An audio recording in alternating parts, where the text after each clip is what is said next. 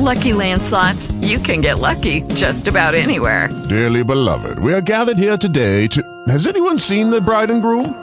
Sorry, sorry, we're here. We were getting lucky in the limo and we lost track of time. No, Lucky Land Casino, with cash prizes that add up quicker than a guest registry. In that case, I pronounce you lucky. Play for free at LuckyLandSlots.com. Daily bonuses are waiting. No purchase necessary. Void where prohibited by law. 18 plus. Terms and conditions apply. See website for details.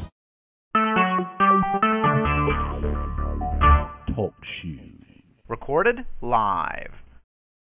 Good evening, everyone. You are in the spotlight with Brian Gardner for this Thursday, March the 5th, 2015. Good to have you all here for our second of two shows this week. Our entertainment show for this week, we have a f- interesting show on tap for you tonight. We have, of course, our usual box office beat. We'll present this week's edition of the box office beat. Also, the TV picks of the week and the return of the film picks of the week. And something that you've all been waiting for. Um, and you know, last week we had the film awards. Obviously, we had to put this off. Um, but tonight we're going to finally get to it. We're going to react to the Oscars, but we're also going to react to a controversy that involved the Oscars, but also the Spirit Awards, which are the Independent Spirit Awards. That it's an award show that celebrates independent films, smaller budget films. We're going to go over that controversy, which has been a big source of a lot of discussion. It's something that, in a lot of ways, our show. It's a controversial in a lot of ways. Our show has been built upon because you know the film awards, which in a lot of ways respond to bias and you know a very limited way of thinking that the Oscars and a lot of award shows represent. Um, and several times over the years, more than several, we've re- we've discussed a lot of the issues that are involved in this controversy that we're going to discuss tonight. Um, and and I'll get into it more. And, and anybody that's been listening to us since day one or over the years knows um, how we feel about um, the issues that we're going to talk about tonight. But they, again, we're going to have to get into it, and rightfully so, because what happened on the Oscars, what happened at the Spirit Awards, is something that you know I, it, it it's sad. It really is. It's really really sad, and we're gonna we'll talk about it later on in the show. We'll also again give our just our general reactions to the Oscars, which took place a week ago this past Sunday and we'll give our own reactions to our own film awards that took place last week and give some of your reactions to our film awards that um, took place last Thursday. So that's what's going to go on on our show tonight. So without further ado, let me remind you all of the ways which you can interact and contribute during our show. You can do so by emailing us at itspotlightbg at gmail.com. Again, it's itspotlightbg at gmail.com is my email as well as the shows. And please remember to put in the subject line of email some idea of what that email is about. If it's for any one of us in particular on the show, if you're reacting to something, tell us what topic. You know, give us some idea what the email is about just to help us out. If it's feedback, label it as feedback. Just give us some idea. This really, really makes things a lot easier for us if you can. You can also follow us and tweet us at IT Spotlight BG. Again, it's at IT Spotlight BG. That's my Twitter handle as well as the show's. And please remember to use the hashtag, hashtag IT Spotlight for anything you tweet regarding our show. Again, it's hashtag IT Spotlight. And of course, on Facebook, to find our fan page, search for us using our full show title in the Spotlight with Brian Gardner. And once you find our page, like our page and go ahead and post whatever you like to post. Facebook, Twitter, email, doesn't matter. If you post or send it, we will see it. We check it routinely, my, myself and Jeff Tech. Don't be alarmed if we if we don't use, acknowledge, or mention whatever you post or sent on the show or if we don't reply back. We can't possibly use everything or mention or acknowledge everything, and we can't possibly reply back to everything. So if you don't, if if you post or send it, just know we have seen it, and rest assured it's been read and checked and seen. Okay. All right. Without further ado, let me bring my co-host on here. Mike, you are in the spotlight. well, let me tell you something, Mean Gene. Today has been one of those days, brother, where it's like you get up and you just want to go back to bed because everything, dude, kind of goes wrong. And then right. Jack, suddenly you have to call AAA. And then you get the morning off from work. And suddenly, dude, it's actually a pretty good day after that. But let me tell you something, Jack. I had to go into work this afternoon, and it wasn't that great. But brother, but brother, now it is time for in the spotlight, where the millions of Hulkamaniacs running wild, brother, as we slam that Jeff Tech dude down, and with the millions of Hulkamaniacs, we drop the leg drop, brother, and then we hold up the WWF Heavyweight Championship, dude. So what you gonna do when Hulkamania runs wild on you? that was actually pretty good. that was really good. Yeah, I'm, I'm proud. It, it, it's this is going to come off as a, a backhanded compliment. No, well, all right, it's going to come off as a backhanded insult. Okay, it's just going to come off as an insult, but I figured the the introduction to the show probably could have used a little bit of Hulk Hogan. That wasn't as insulting as it sounded in my head. Yeah. maybe it, maybe I should have sworn a little bit more. Yeah. Would that have been more? Would that have been more insulting, Brian? Uh, I I guess yeah, probably maybe. Okay. W- would you like it to be more insulting? No. All right. I'm being honest. No. Um, Ah, that's a little disappointing, actually. I'm sorry. You should be. um, speaking of disappointments, everybody say hi to the third member of. say hi to Jeff Tash, who's going to be complaining all night about that one. I saw an opportunity, I took it. I wasn't even. That wasn't even me tonight. Uh, well, he is our technical guru. oh, all right. Well, if he were, if he were, if he, in terms of being a technical guru, I don't even know what to even say after that. That was that was like kicking like gonads, man. Ugh. He was a. Well, okay. If, in, in terms of being a technical guru, it's like when you're expecting Hulk Hogan, but somehow you end up with Curtis Axel in terms of being a technical guru in the history of the show, and our wrestling fans will get that. Actually. Okay, I'm going to tell you how what his reply to me was. His reply Uh. was, "Yeah, I am a disappointment. I was a disappointment last night." You were a a. he was a I disappointment last night. I'm pretty sure you weren't supposed to. You weren't supposed to say that part on the air. No, I, I, I okay, folks. Before I get tons of emails saying why are you being mean to Jeff Tech, that's Mike's gimmick. Let me let me just explain this to you, okay? We were having a discussion before the show, and sometimes he infuriates me because there's something. It's always funny to me that the simplest things he doesn't want to do, but the most complex things, like we have a major issue or something, he's all like, "Oh yeah, I'm gonna do this." Like the stuff that's gonna take hours, he's all into, but the stuff that only takes him like maybe a brief moment or two, and Mike can relate to this because it's it's a sore point with him. Because he it was- last year he could have done something incredibly simple and he didn't do it. yeah, he was. He he was a giant dickhole. Right.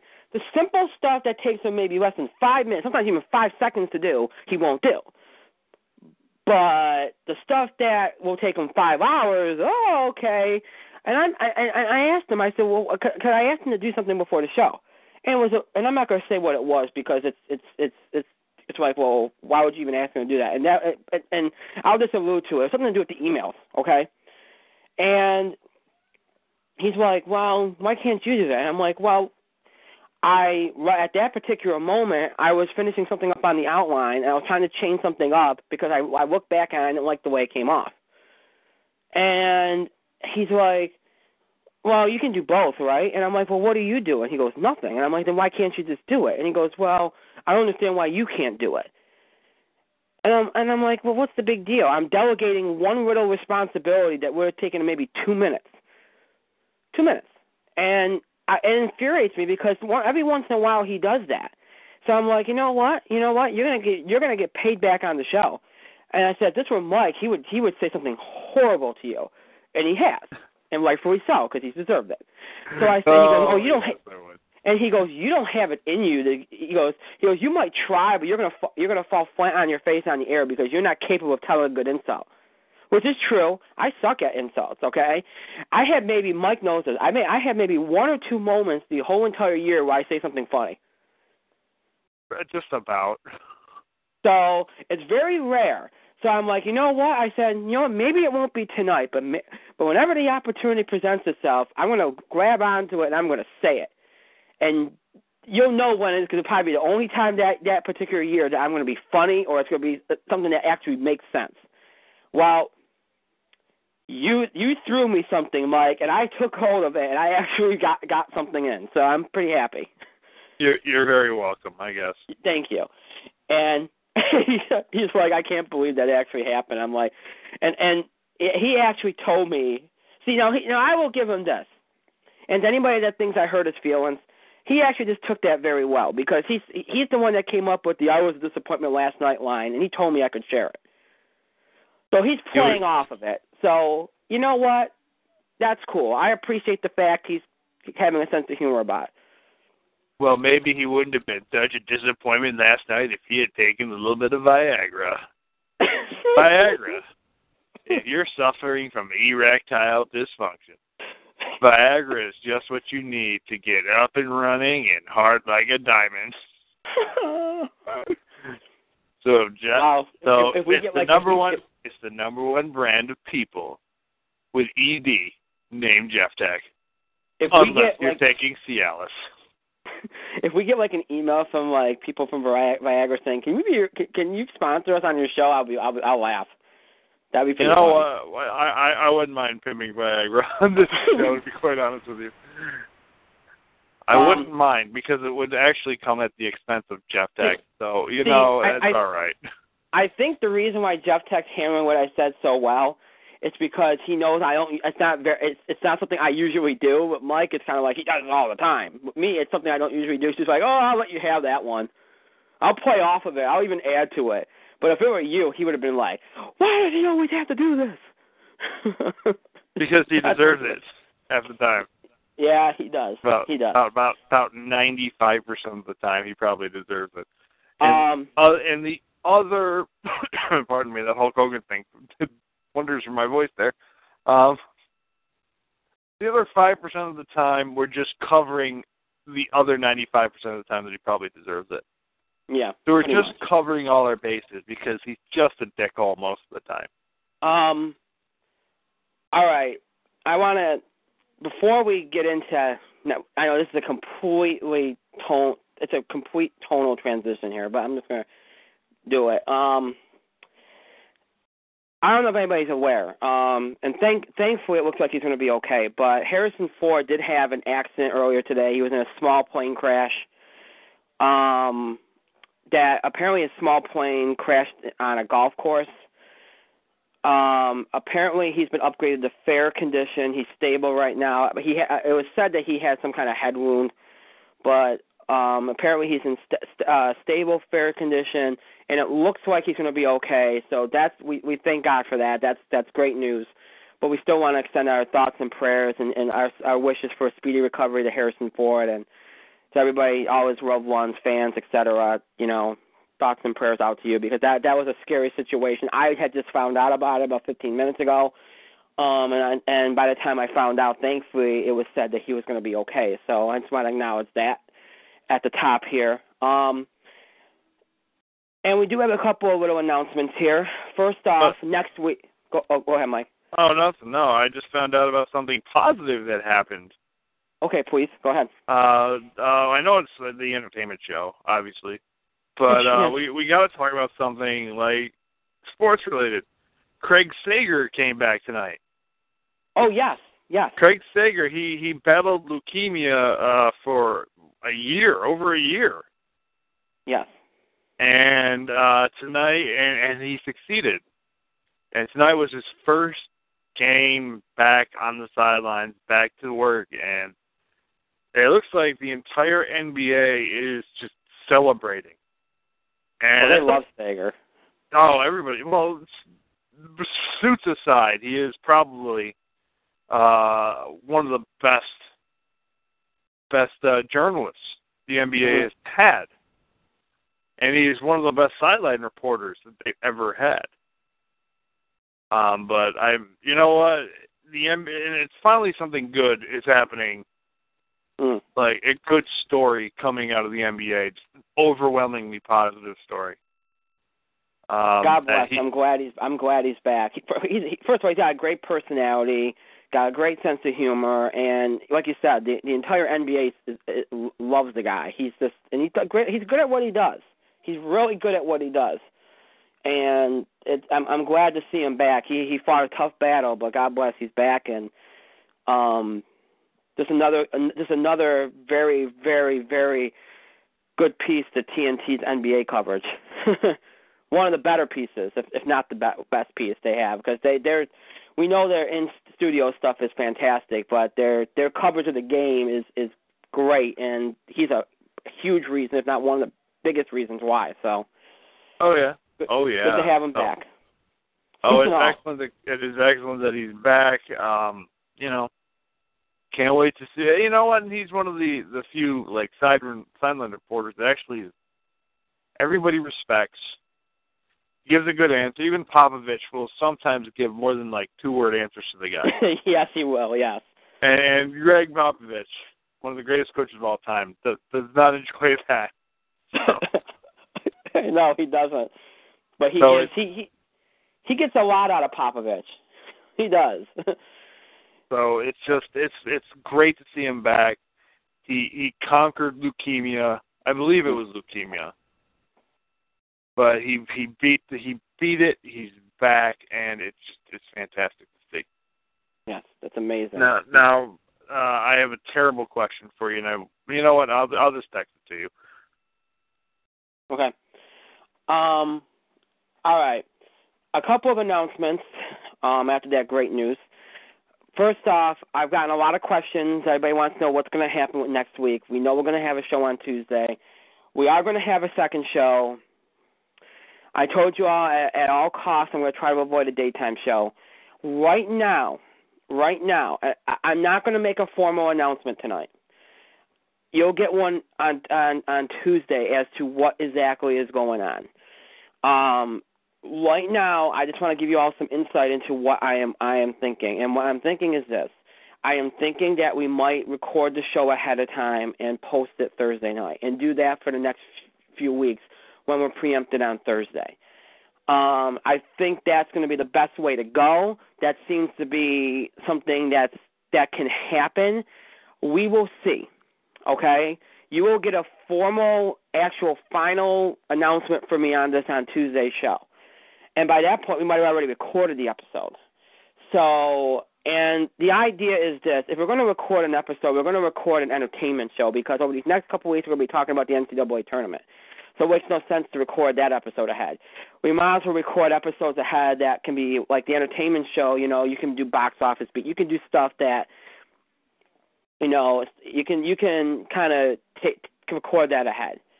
You know, um, the stuff like like sports stuff and that, like with the NCAA tournament going on, we can't really do that. So we will if we if we record an episode ahead, it will be the entertainment show, which makes sense because that's the Thursday show. Anyway, so stay tuned on that. You'll get a final answer from me on that on Tuesday's show. Um, that's the that's one of the announcements. Other than that, on Tuesday, of course, we will have our normal sports show. Um, and we will um, we will do our normal sports show, which will pretty much be an all college basketball show. Again, we'll have our last bubble watch of the season. Feels like we haven't done any, but we will have our last bubble watch of the season. We'll talk about number one seeds.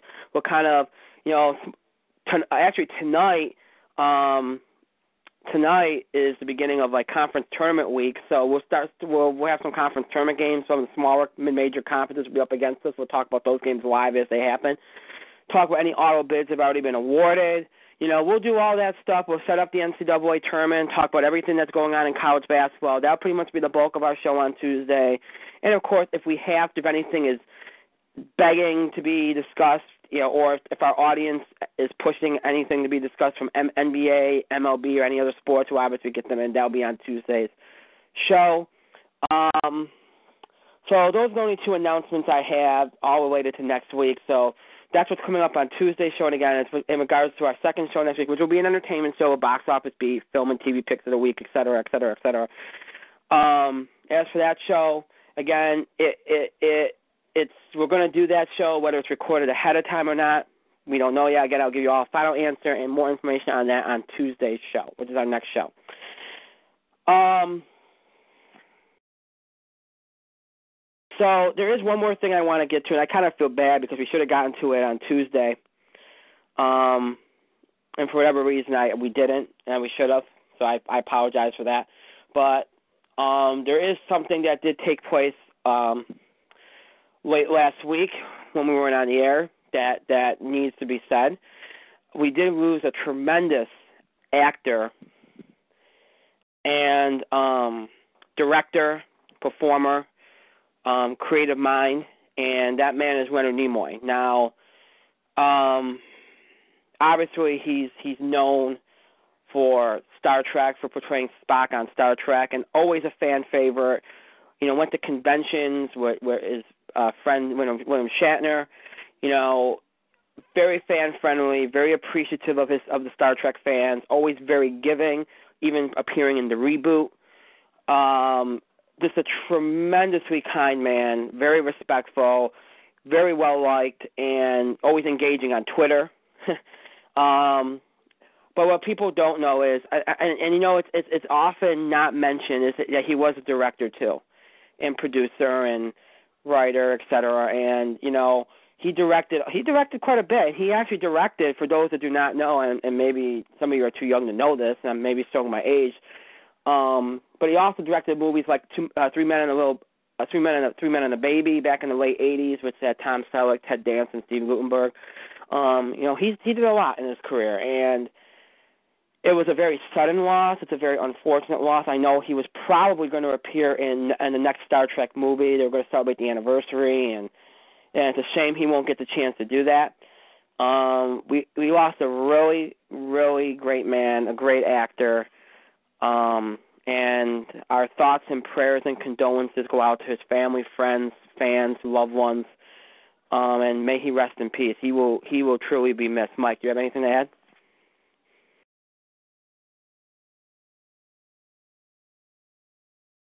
Uh, yeah, I have a lot to add actually. Um, I mean, he wasn't even just an actor, a director. He was a voice actor. He mm-hmm. was a producer and he was a singer. He was a singer. He actually did one, two, three, four, five albums, and then he did a couple of spoken word albums of all things. He was so just well rounded. He did. He was a great actor. Obviously, he was known for Spock, but I mean, he he was in like everything it's ridiculous. I mean, we talk about Samuel L. Jackson being in everything. Yeah. But look, listen to this. He was in Dragnet. He was in Broken Arrow. He was in Sea Hunt, uh, Bonanza, Gunsmoke, Twilight Zone, Rawhide, Perry Mason, uh, Outer Limits, Man from Uncle, Get Smart, Mission Impossible, Columbo. I mean, T.J. Hooker. Obviously, he was in T.J. Hooker, and he directed a lot of T.J. Hooker too. Uh, obviously, he showed up in The Simpsons a few times. He was in Star Trek: The Next Generation uh, once or twice as Ambassador Spock. Uh, Futurama, Fringe, and The Big Bang Theory, obviously. But he was in, like, look, even before Star Trek, the guy was just um, in everything. Mm-hmm. Uh, even now, um, video games, he reached a whole new audience uh, in the Kingdom Hearts series, he was the big bad. He was going to be the biggest bad in the series, and he was phenomenal. He brought a gravitas to the role. Um, it was just it was wonderful to like to, to have Mr. Spock in my series. And he made the characters like the character was so evil but you know it's Spock, it's Leonard hmm. Nimoy, so it, it's like he's not that evil. He he's pretty evil, of of course, but it's he's in everything, and and I think, and I mean, you know, it, it's hard to say this. But I'm trying to put my words together. Um, I was always a bigger fan of Star Trek than Star Wars, always. Uh, I know you and and Chris were always big fans of Star Wars. Right. Uh, Justin did not give a crap. he didn't. Um, but I was always a huge fan of Star Trek. Uh, mostly the new generation. That's what I grew up on. But you know, you have to have seen the old stuff too, right? Mhm. so he was he was a titan of sci-fi. He was one. If if you were going to make a Mount Rushmore sci-fi, Nimoy is on it. Nimoy and Shatner. In fact, you know, you know how, and this is my opinion. Know like conventions, sci-fi conventions, comic conventions, anime conventions got Mhm. huge recently. You're, I mean, it, they're they're big, they're huge, they're they're they're almost mainstream now. You know, back then, you know, like 10 years ago, it wasn't cool to do conventions. But, and I think Star Trek did this a little bit better than Star Wars did. Um, the, the Star Trek actors kind of embraced it. Agreed.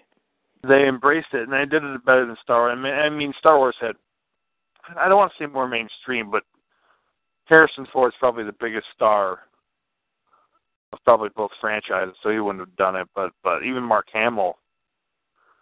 But Star Trek kind of made it popular to like go to these conventions because look, you you'll have Shatner and Nimoy show up, and then you'll have uh, Brent Spiner and LeVar Burton kind of doing some, and uh, I mean, hell, Patrick Stewart. He does at least five or six a year. So I think Leonard Nimoy was a big loss for entertainment, but his loss was just immeasurable to the sci-fi community. But in general, it, it's it's tough. This was this was a big big loss. Um, so, and uh, he he will be missed, but he did live long and prosper. And I I know it's bad, but he did. He did. Very well said. Um. Okay. So now what we're going to do is this. We're going to we're going to start on the box office beat first, and it it was every this week's box this weekend's box office was every bit as I won't say soft. Um, I guess it was predictably a low weekend. We all expected it. It had to happen. February was a good month. It's kind of like it's it's it's first of all, if you're the if you're Hollywood, if you're these studios, you have to love the way 2015 has opened, because both January and February followed the same kind of pattern. You know, you for the bulk of the months, you you did great. In, in fact, you in, in some ways exceeded a number of movies exceeded expectations. And you only buy, and then you know the last week of the month, it's when it dropped off, and that's fine. You can live with that.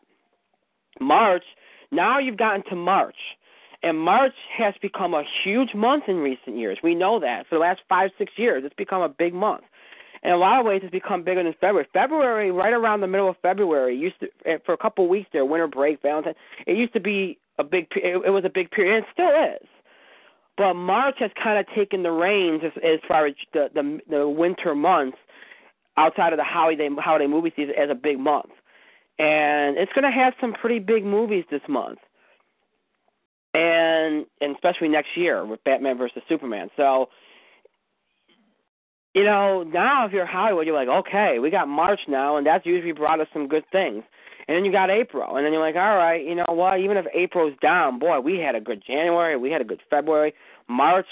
you know will probably be at least decent. We're in good shape as we head into the summer movie season, which is expected to be huge, especially in light of a certain trailer and that that came out the other day and it's got has sparked ticket sales at the box office for a movie that's still not coming out for two months.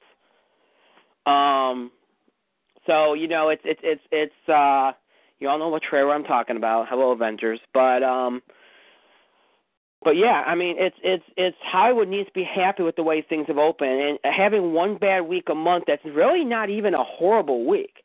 Yeah, is it bad when your number one movie can't break the twenty million dollar mark? Sure, it is. But then you look at it, and I always tend to say this. Let's look at what the rest of the box office did, and and you see eight movies over five million. That's a very good thing for the last week of February headed into March. That's a very good thing. Yeah, you could focus on the negative, like oh, a movie starring Will Smith opened in first for eighteen point six million. And yeah, you want to spend this like Will Smith, just like Johnny Depp. They've lost their box office draw. I always laugh at that, and here's why I laugh at that you're only as good as your property. And I, I think we're going to have a we're going to do a full discussion of this on a future show because we've already discussed how people feel about Johnny Depp. A lot of the critics go, "Oh, he's not a draw anymore." But think about what he's done.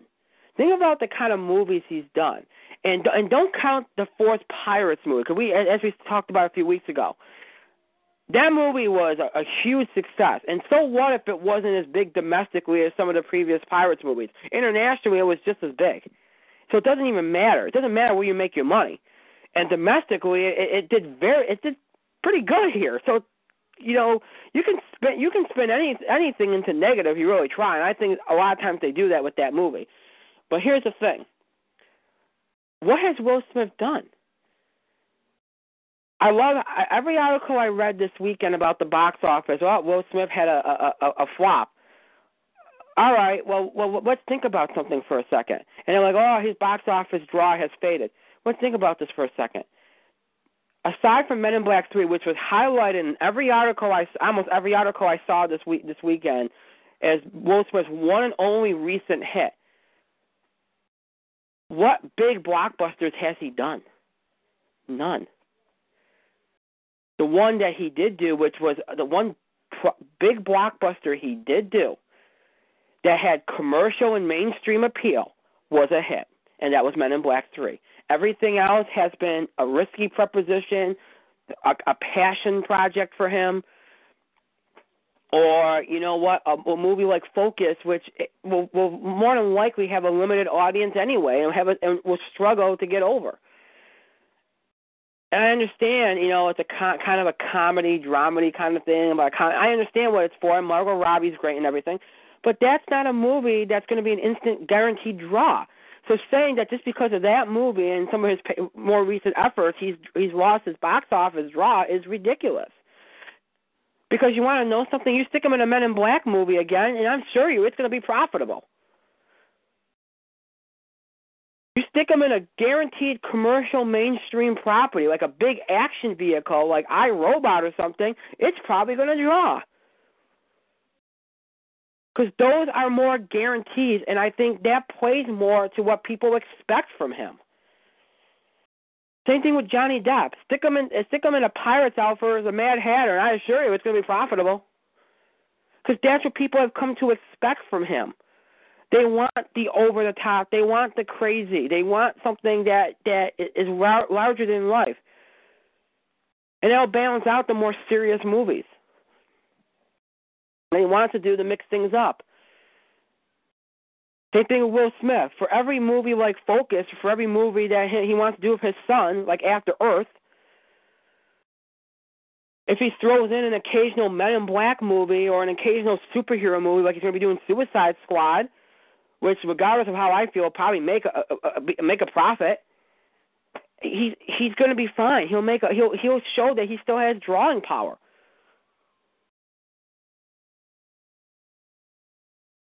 That's what people forget about. It's about the property. It's not as simple as somebody being able to draw. If that were the case, then every single thing Robert Downey Jr. does, he's drawing. But we didn't see the judge make two hundred million dollars, did we? That's not a knock on the judge. It was actually a pretty good film.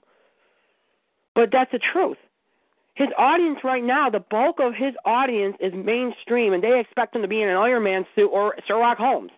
So unless he's doing something like that or playing one of those two characters, they're not going to come out in droves to see the judge. Again, no disrespect meant. But you have to understand, people eventually come to ter- come to expect something from an actor or an actress, and when they get used to that, that's what they're going to come out for.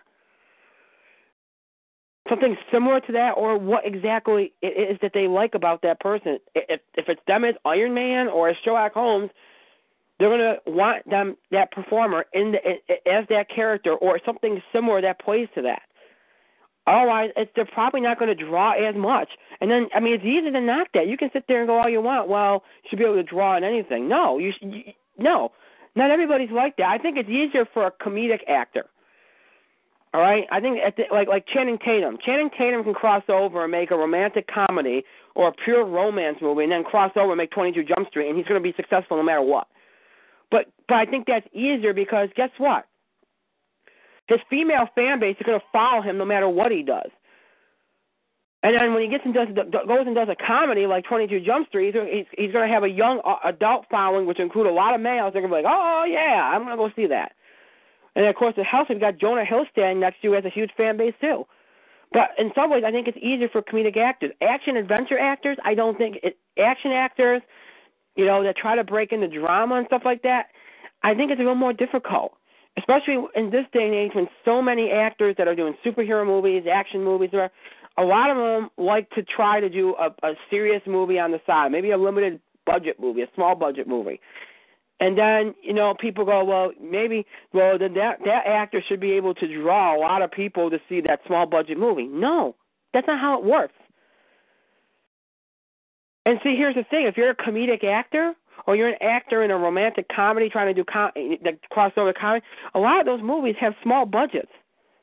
A lot of them do. There are very few big, large co- budget comedies and big, large budget romantic movies and stuff. There's very few of that. So you're more likely to guarantee to make a profit off those movies unless you really flop. Whereas an action movie, an adventure movie, is always going to have a high budget. So it's it's it's fighting an uphill battle. So I don't think it's as simple an argument as some some make it out to be. Where, well, you know what? He don't draw anymore. Now, will there come a time when an actor like Will Smith or an actor like Johnny Depp doesn't draw anymore? Yeah. I get the arguments about Bruce Willis. Bruce Willis cannot draw a, t- a draw at the box office anymore on his own. In the right role, with the right cast around him, yeah, he can. But he's been in a lot of big budget blockbuster movies over the years, and while the majority of them have made a profit, they're not, it's not a significant one. And it's proven that yeah, he's lost a lot of his drawing power. But that's been proven when when you don't make the same amount of money in movies that you people have come to know you in and come to appreciate you in, then you know you've lost your drawing power. But if you can turn around and go out there and play Jack Sparrow again and still carve up an eight hundred million dollar box office, regardless of whether the percentage of, of, of domestic is, is more so than international, then you know you can still draw. That's the difference, and that's important to know. So, Focus was it a disappointment? Mm, I don't. I mean, it's a fifty million dollar budget, which I can't understand, but I guess you can view it as that. It's at 35.5 million so far. It might end up equaling its budget and making somewhat of a profit. You know, but then again, most people only think it was going to make about 20 million this weekend anyway, so it's not that far off. Now, the other major movie this past weekend release was The Lazarus Effect, and that movie brought in uh 10.2 million. Now, that movie was only budgeted at 3.3 million, so it's set. And I love I love when people label a movie like that. Oh, well, that flopped. Only made ten million its first weekend. It had a three point three million dollar budget. It wasn't even it wasn't advertised that much. It wasn't expected to draw huge. The fact it did that was good. Especially in late February and especially all the competition out. It did pretty well. And the funny part was most people were expecting between nine and, and twelve million for that movie, so it fell right in expectations. There's no bad news there with that movie. Now, how did some of the holdovers do? Pretty much right according to plan. Um, Kingsman maybe held up a, a little bit better, but you know, but pretty much everything held up right according to plan, right around where they should have. Um, I guess if you're looking for another surprise, it's that American Sniper. Um, maybe held up a little bit better than you would have expected, but that's that's that's nitpicking. It, it, it, it didn't hold up that much better. Um, but pretty much everything held up according to plan. The Duff held up a lot better than expected. Most were saying five, five and a half. Held up near seven million. So that, that's that's a pretty good sign for that movie. And again, small budget on that one, so it's in good shape. So generally, everything went according to plan for the most part on this weekend. And even Focus, which many people are going to go, oh, that was a flop. Or it. I mean, again, most were expecting you know twenty million. Eighteen, twenty million, including myself. It wasn't that far off. So I don't. I don't know what. I don't know why you you would classify it as a, a major flop. As for my predictions, I predicted Focus would be in first with eighteen and a half million, and look at that. It came in first with eighteen point six. I was really close to that. How often does that happen? So I got that one right. And again, that's a lot of people said eighteen to twenty million. So that's not that. That wasn't off really. Um, so I, I don't think it did too bad. And second, I had the Lazarus Effect with eleven and a half million. The Lazarus Effect came actually in fifth with ten point two million. Um, I said that second through uh, fifth place was probably going to be close, and it was. So I was a little off on the Lazarus Effect. Uh, coming in, in third, I had Kingsman: The Secret Service, ten and a half million. Kingsman did come in se- uh, Kingsman came in second, pardon me, with 11.8, so finished a little bit better than expected. So basically, those two flip flopped. If I flip flopped those predictions, I would have had it right. Uh, and fourth, I had SpongeBob movie with 10 million. SpongeBob movie came in third with 10.8. So I was close, but not close enough. I had to be from 500,000, and I wasn't. And fifth was 50. I had 50 Shades of Grey nine and a half million. 50 Shades of Grey came in fourth, dropping from first, ten and a half million. So did a little bit better than expected. So I got that one wrong. And sixth, I had McFarland USA uh, with seven million. Foreign USA came in sixth with seven point eight. So again, I was a little off. And seventh was American Sniper with six million. Uh, American Sniper finished in seventh with seven point three. So again, a little bit off. And then in eighth, I had the Duff with five and a half million. Duff did finish in eighth, but with six point eight million. So that one did a, uh, a fairly good amount above expectations. So, so I got number one. I got the first place movie right almost exactly right, which is good for me. I hardly ever do that for the first place movie. Um, and everything else I was a little off on. And some movies either finished, actually the majority of movies uh, finished ab- slightly above expectations, and I just missed out on a couple of them. But that's going to happen again.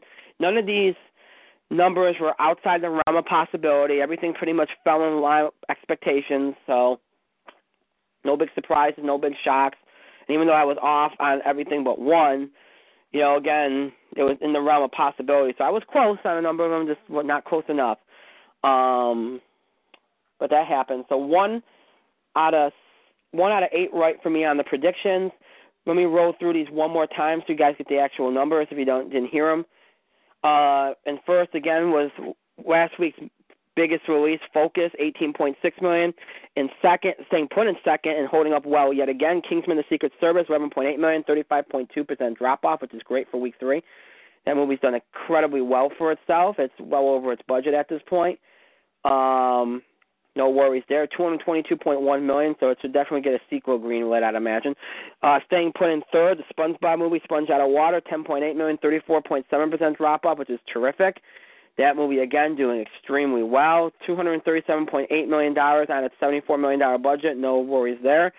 Dropping from first to fourth, Fifty Shades of Grey, ten ten point five million, fifty-two point six percent drop off, which isn't too bad and, and is kind of expected for its third week.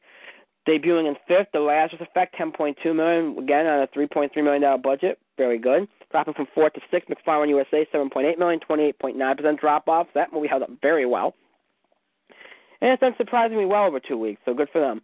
Dropping from sixth to seventh, American Sniper, 7.3 million, 26.4% drop off. Movie continues to do well even after the Oscars. That's very good for them. Um, and the studio dropping from fifth to eighth. The Duff, 6.8 million, 36.5% drop off, which is actually really good considering many people thought that movie would drop more sharply. So good for them. Uh, a couple other little notes. Still, Alice moved up from 11 to 9, 2.6 million, 24.4% drop off. So clearly getting some after Oscars boost there as it gained 553 theaters as well. Um, Hot Tub Time Machine continued to crash, 59% uh, in its second weekend, down to 2.4 million. That movie just completely flopped. Um, and Birdman also got a boost from the after Oscar. Uh, um, Birdman also got after Oscar boost here with 1.9 million, um, as it gained 806 theaters. So you and you expect that. That you know, um, you expect that given it won Best Picture. So, all right, so that's how that's how we done the predictions, and that's the complete list of and all the notable things about last weekend's box office. You want the complete listing, complete numbers, complete statistics, you can head over to Box Office Mojo and this book under the weekend of February 27th for the complete list and rankings and information if you want more information. Mike, do you have anything to add about last weekend's box office? Will Smith is going to bomb. He is in the twilight of his career. He can't make a profitable movie to save his life. Unless it's Men in Black 3.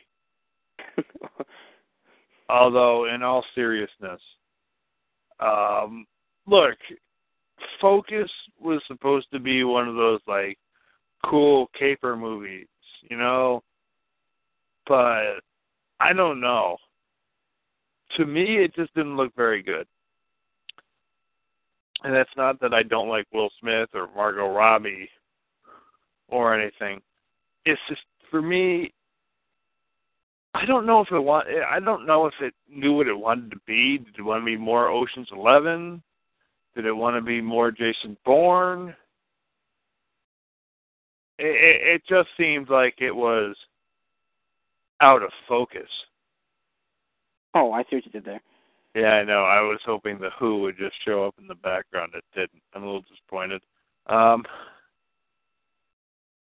but it just it it didn't look good.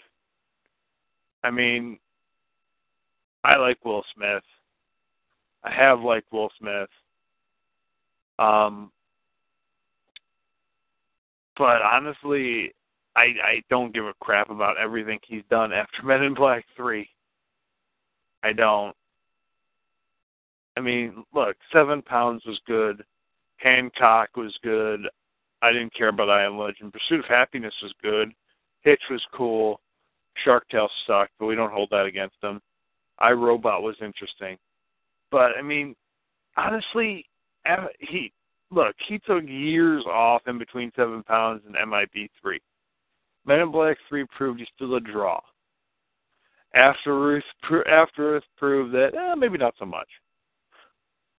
I think Will Smith kind of needs a, like another big kind of movie. Focus wasn't it. I think it'll probably be a probably be like profitable, but I I don't think that was uh his movie. You know. Mhm.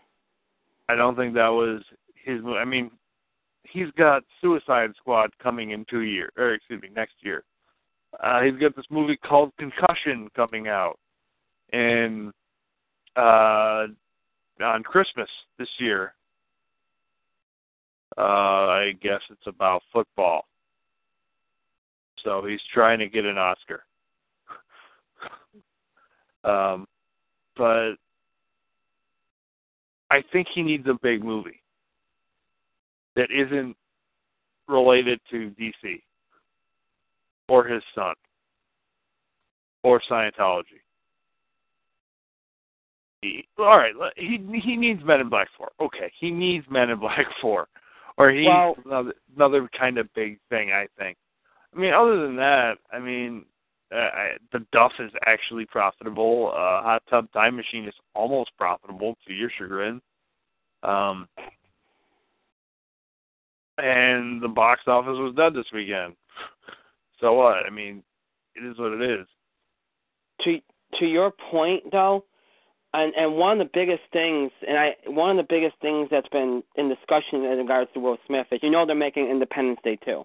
Yes, which has been long in development for for a long time, and they've they've begun the casting process, and they casted an actor that's going to play his character's son in the movie. And the rumor is that he wanted his son, his real life son, Will wanted his real life son to play the character, and if that didn't happen, he wouldn't agree to be in the movie. And they think that's why he refused to do the movie. Now that's a rumor. We don't know how true that is. Um, Bill Pullman's coming back. Jeff Goldblum's coming back. They're bringing on Liam Hemsworth to portray um, the president's daughter. Uh, uh, president's daughter.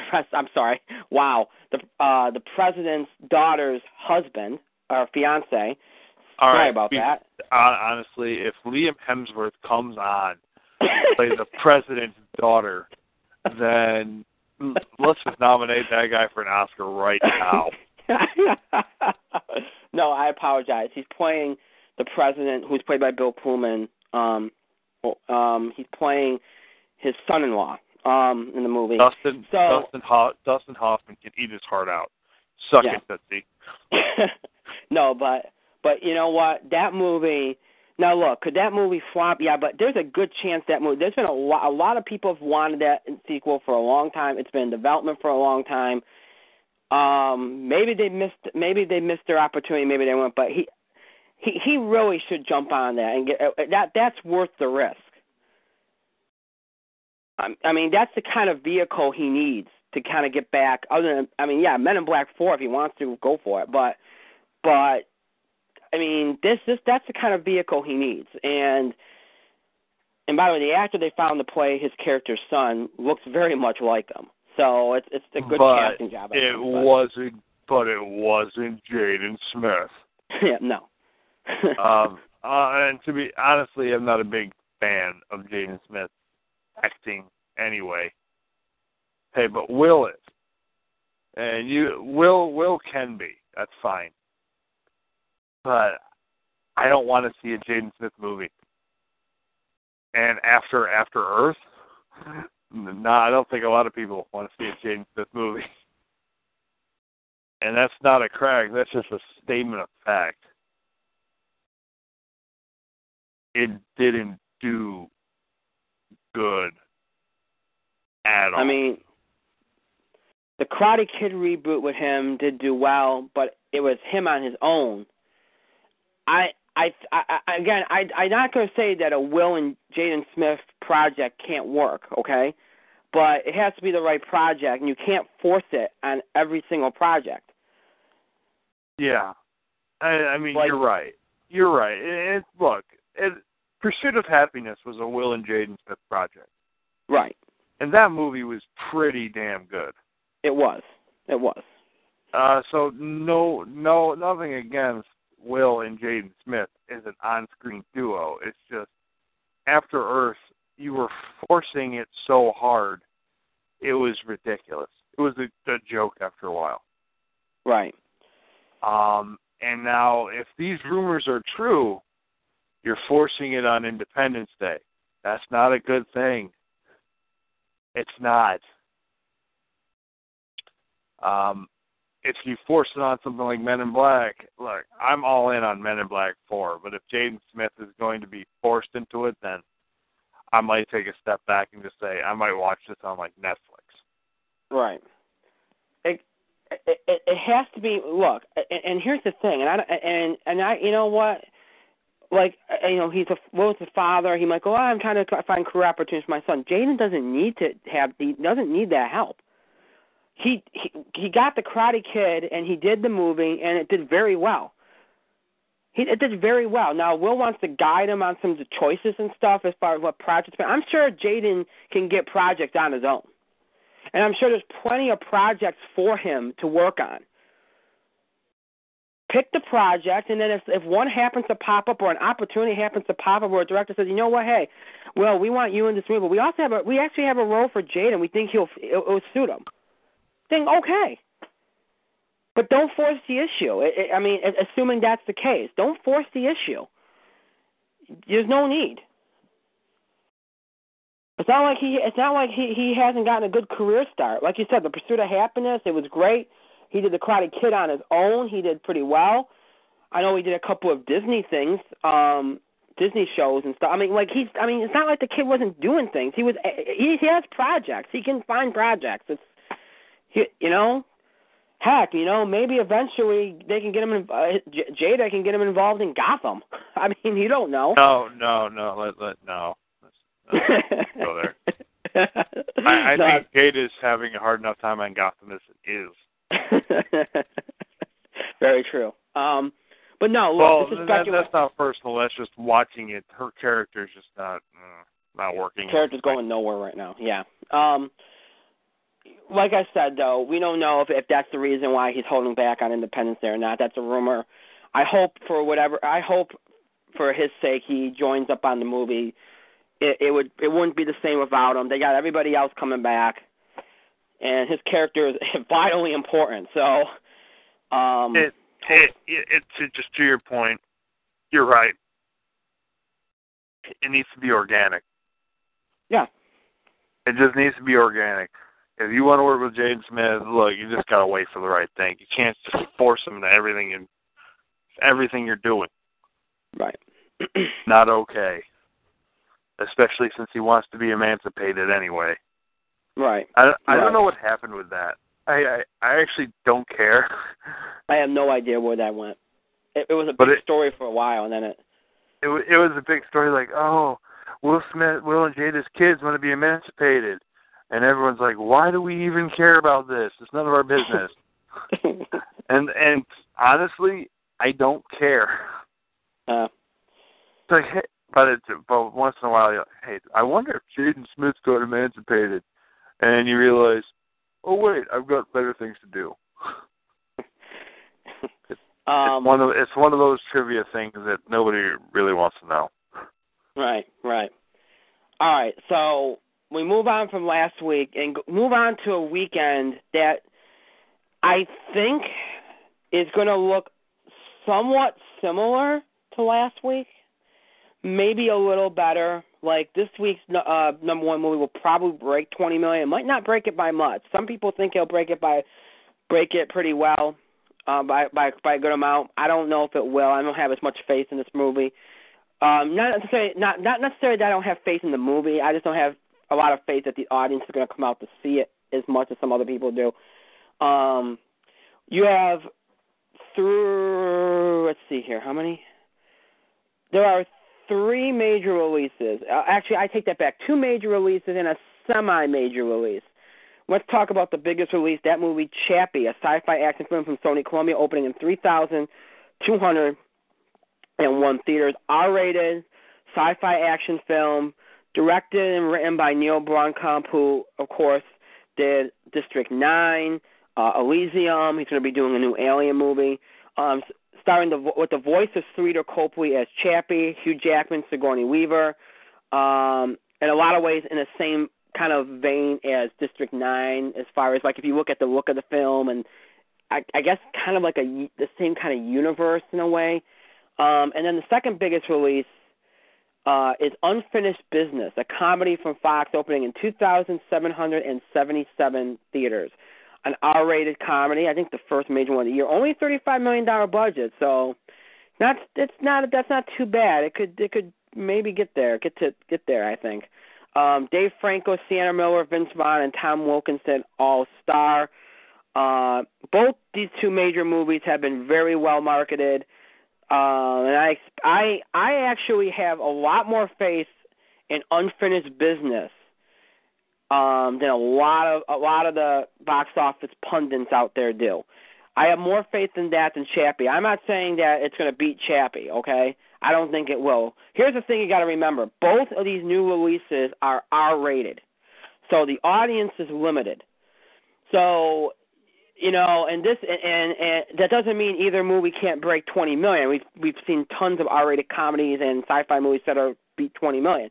But at this at this point in the year, there's no like you know holiday breaks or anything. People aren't out of school or anything. Unless some colleges have winter, uh, some colleges have spring break yet. But even then, none of these movies. And what spring break? It'd be more likely to see unfinished business than Chappie, I, I think, um, based on you know I, the, the audience and who is in these respective movies. Um, but I we, let me tell you, let me say this: both movies have been well marketed, and the R rating does limit them. But here's the thing, and here's why I have more faith in unfinished business. We haven't had a real uh, uh, uh, R-rated comedy this year. We haven't had a true comedy this year, period, except, except for Hot Tub Timers, and that didn't do well at all. I think people want a comedy. This movie has, when you've seen the trailers, commercials, it's appeared funny. I think this movie, I don't expect it to break 20 million, okay? I've seen people say 10, 11 million. I think it can get to 15. Maybe a little less. I think that's a, that's a fairly decent um ambition. I think that's a fairly decent prediction. Uh, and I, I think it has a good chance at that. Now, Chappie's the interesting case because – I remember when District Nine came out, a lot of people were uh, were were like, "Oh, this ain't to do very well. It's to be very limited in what it does." But it had a good critical reception to back it up. Everything you were hearing, the reviews were fantastic. This one's got very middling reviews, very very, you know, back very back and forth, very all over the place. Some people love it, some people hate it, some people are indifferent to it it's a very broad spectrum of reviews, and that doesn't bode well because it really would rely on that, just like District 9 did. And that's how District 9 was able to do very well in the summer of all times, even though it was August, which it would have it had a better chance anyway to do well, but still was able to to get people's attention because of the good word of mouth and of course critics and it was an alien movie. I think that helped too. And it was very mysterious in its scope. This movie, they didn't, you know, they didn't create a lot of mystery. Didn't create a lot of art. It's just kind of like, oh, this, this, this. Here's a robot. He's got AI. He's talking. He's, he's, you know, learning as he goes. You know, I mean, we've seen this kind of story before, and it feels almost kind of lazy. And you would think uh, Neil Blomkamp, who did District Nine, Elysium, would be a little more original in that. So he's kind of turning off a lot of things a, lot of people that were interested in him as a director because this doesn't seem as creative an effort.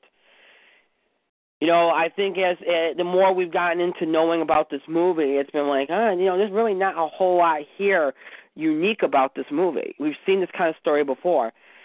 And now you're just relying on whether people are just going to be like, oh, I'm just going to go see it just because I want to see an action movie that has a little bit of a heart and soul to it. You know, I think that's kind of what's going on now, and if that's the case, then you you can't see it making much more than twenty million. So I mean, anybody that's out there saying twenty one, twenty two, I can understand that. I don't even I don't I don't know. I could see it finishing under twenty. I'm predicting twenty million even, but I could see it finishing under twenty because I just don't know if it's gotten over with the with the of an audience. And I think that people are going to see through it and go, "Wow, it's not it's not something I haven't seen before." So that's a problem. Um, now we've discussed the two major releases. What about the semi-major release? That's the second best exotic Marigold Hotel, a comedy drama from Fox Searchlight, opening in 1,573 theaters. PG, um, Fox Searchlight again doing the movie. It's already made 9.4 million overseas. Judi Dench, Maggie Smith, Bill Nighy, Richard Gere, David Strathairn, and Dev Patel all star this movie's not expected to do great numbers. They don't expect it to do great numbers. If it makes around seven, eight million in the weekend, they'll be happy. Even if it makes a little less, they'll be happy. It's not a hugely budgeted movie. It's just gonna, if it does what the first one did, or even close to it, they'll be happy. It's as simple as that. Not much to say other than that. It's basically a limited release. Actually, it's a, it's a slightly above limited release level movie, and it's and it's coming out earlier in the year I mean, you would think it would be early early in the year for awards plus. I would think I, you would think that they'd wait a little longer on it, but then again, you know that that old that old belief that you have to come out later in the year to get awards consideration, that kind of has gone out the window in recent years. We've seen some movies come out in March and April and get recognition at the Oscars and such, so that's not really a a thing anymore. So, all right, those are your three well, two major releases and the one semi-major release. Um, so before we get to the predictions, I want to throw to Mike. Any thoughts on this week's box office? I was too busy reading the latest One Piece chapter to actually pay attention. So, um, no. okay, fair enough. Although right. the latest One Piece chapter was really, really good. Oh, good to know. Um, okay, so here we go. I've already kind of spoiled what I think is going to be number one, and that is Chappie. I'm going to go with 20 million again. Would not surprise me if it finishes under. Wouldn't surprise me if it finishes a little over, but I don't expect a lot much, a lot more over 20 million if it gets above it. Um, and second, I'm going unfinished business. I'm going higher than you're probably going to see anybody go. I'm going 15 million. I will say this: I would not surprise me if it does even a little bit better than that. It would it wouldn't surprise me if it does a little less than that. But I do not think it's it's going to do like 10, 11 million like some people say. I think it's do, I think it's going to do better than at least that. I think people have been waiting for a fairly decent comedy. I think you're seeing that with the Duff. The Duff is doing better than expected. Um, you know, Hot Tub Time Machine didn't, but I just think that's because people didn't want to see it. if they thought it was unnecessary.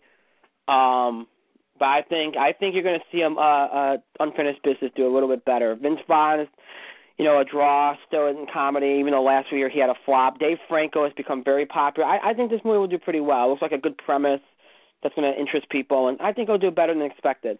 So, um, unfinished business in second, I'm going with, and then third, I'm going with last week's box office champion, Focus, 10 million. That's generally where everybody's going, 10 million. So I'll stick with that. Can't see it doing much worse or much better than that. In fourth, I'm going with Kingsman: The Secret Service, eight million. Based on how it's holding up, that seems about right. In fifth, I'm going with the second best exotic Marigold Hotel, seven million. Generally, where everybody's going is six and a half, seven million. It could do a little, a little under that, even a little over that, but you wouldn't expect much more than that. They'll be satisfied with whatever they get. I think. Um, it's not. It's a small budget movie, so they're not. They're not. You know. They they won't care if it only makes about six, seven million or so. Um, sixth and sixth, I'm going with the SpongeBob movie, six and a half million. Makes that seems like a sensible choice or sensible sensible prediction based on its how it's held up. In seventh, I'm going with McFarland USA, five and a half million. Again, it's been holding up. The way it's been holding up, that seems about right, right around that general vicinity it should be. And in eighth, I'm going with two movies because I I think they're going to both be. In fact, McFarland USA and these next two movies are all going to be very close in predictions and and and that might even be true of everything from second best Marigold Hotel down to this these next two movies. So second best Marigold Hotel, second best exotic Marigold Hotel, SpongeBob, McFarland USA, and Fifty Shades of Grey and American Sniper. I think are all going to be very close, all from five to seven million.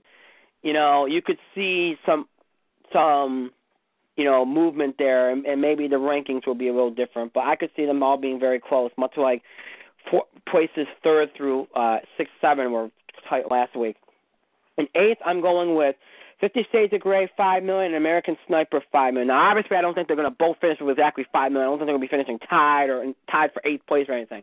But because again, we're doing ranges here within five hundred thousand, I'm putting them both in eighth and saying five million because I think they'll be both in or around five million based on how they've been holding up. So you know, you might see American Sniper right around 4.9, 5.1, 5.2, et cetera and I think you'll see Fifty Shades of Grey right around there. McFarland USA will probably be right in around five and a half or maybe even a little better based on how it's been holding. And you could see any one of those three movies um, out, um, outgross the other. I mean, the, the the bottom half of the rankings are going to be very, from like again from like fifth, from like fifth place down, from fifth to eighth place, fifth, fifth to eighth, ninth place is going to be very very tight this week at the box office yet again. I think so should be pretty close. So those are your box office predictions. Again, number one, Chappie, 20 million. Unfinished Business, second, 15 million. Third, Focus, 10 million. Fourth, Kingsman: The Secret Service, 8 million. Second best, Exotic Marigold Hotel, and fifth with 7 million. SpongeBob movie six with six and a half million. McFarland USA seven, five and a half million, and A Fifty Shades of Grey and American Sniper both with five million. Those are your predictions for the first full weekend of March, March sixth, the weekend of March sixth. We'll see how it goes. Should be a, almost a similar weekend at the box office to this week, but bigger things are on the horizon. This might be the reverse month where, you know, the last two months, the last week of the month has brought the lower numbers. Not horrible numbers, but lower. Whereas the rest of the month, you're going to have uh, much bigger properties and no doubt much more successful uh, weekends. Um, next week you have two major releases, both opening over 3,000 theaters. Cinderella, the newer, new, newest version of Cinderella, live action version from Disney, um, and then Run All Night, the latest Liam Neeson thriller. So already you're noticing next week some bigger movies that should draw pretty well. So this month's going to be kind of the reverse of the previous two months, I think. With the first week being the lowest, and then the rest of the month will be pretty high. So we'll talk more about those two movies, Cinderella Run All Night, on next week's box office, which will chronicle the weekend of March 13th. So we'll be talking about Friday the 13th again, like we did last month. So two Friday the 13th in the same year. How about that? Um, all right, so we'll talk more about those movies in next week's box office beat. So from that, from the box office beat, we move on to our TV and film picks. I'm going to do the film picks of the week first. Why am I going to do the film picks of the week first? Well, here's why. Because number, it's going to be quick because, uh, well, well actually, it's it's it's well, okay, I take that back. Um, well, it's going to be quick because we don't have a lot to get to because really um, I know my co-host Mike has not seen very many movies this year, and we are in the 2015 movies um, now. You know, based on what we've seen, and I haven't seen very many. I've probably seen more movies than him, but I haven't seen very many movies this year. So um, here's the movies that we're going to talk about tonight as our picks. Mike, I know you've seen Taken three. I'm going to let you do that one, and then I am going to do. Um, I just forgot what I was going to say. Um, the Wedding Ringer, and I'm going to wait on Kingsman because that that seems about right. So, uh, since I've been talking a lot, I'm going to let you go first and do Taken three. Yes, you have been talking a lot. It's a Will Westing. But Taken three. All right. Well, they changed the formula up a bit. Somebody does get taken, just not in the regular way. Um, let's see. If you liked Taken 2, you'll probably like Taken 3. I like Taken 2. So I enjoy Taken 3. You're gonna, if you look, if you go in expecting uh, the greatest movie of all time, then you you you probably haven't seen a Taken movie. If you go in expecting Liam Neeson to beat the ever living piss out of about dozens upon dozens of people, make every other pe- person on screen look like a jackass, and just being uh, a great action movie, then God, you're gonna like Taken. You're gonna like Taken. Three. Um, just a couple things. I wasn't a fan of Dougray Scott. Uh, I I know why they replaced Stuart. Uh, but I guess they want. I guess Liam Neeson wanted to work with them, and uh, they felt that Dougray Scott would be a better better choice for the role of Stuart. I I I, I didn't like him.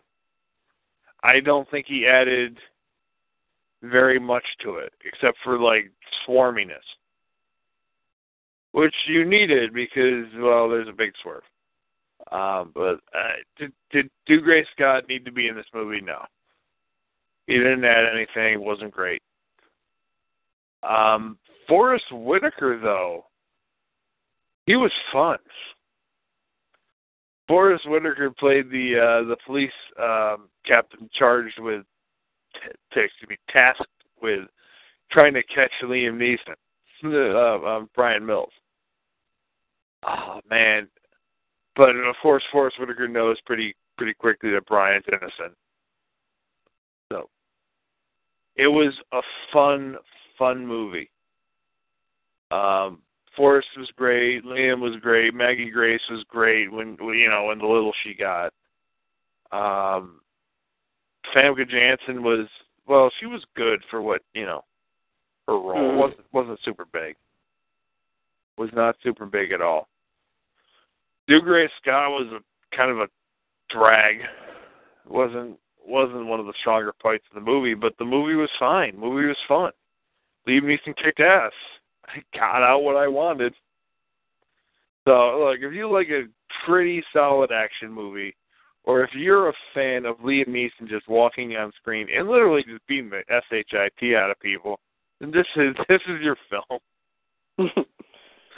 so yes, I enjoyed Taken Three. I'm gonna give it 16 out of four spotlights. Why not? I don't know. I don't even know what your rated system is anymore. I don't really care. But and if you're and if you're into Liam Neeson movies where he kicks ass, he's got another one coming out next week. I know, but that one seems a little bit more like dramatic um, and. But it, it, it's more less Taken Three and more Walk Among the Tombstones. Yeah, so I'm sure. which. I which I haven't seen. I am very interested in seeing. So. Right. Um. All right. So the Wedding Ringer. Um. Here's a movie. Even though I like Kevin Hart, and it's funny because last year I started off my 2015 film year seeing a comedy with Kevin Hart. Um. I wasn't exactly like racing out to see this movie. It's just I it happened to be out and we needed to see a, we wanted to see a movie and we went and saw the movie. And I'm happy I did because I had a lot of worries about this movie. I thought it was just going to be very gimmicky.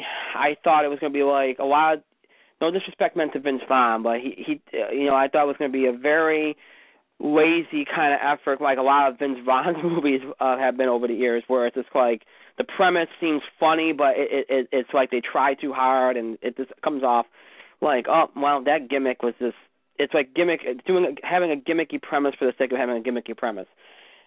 This movie had a unique premise. It's never been done before.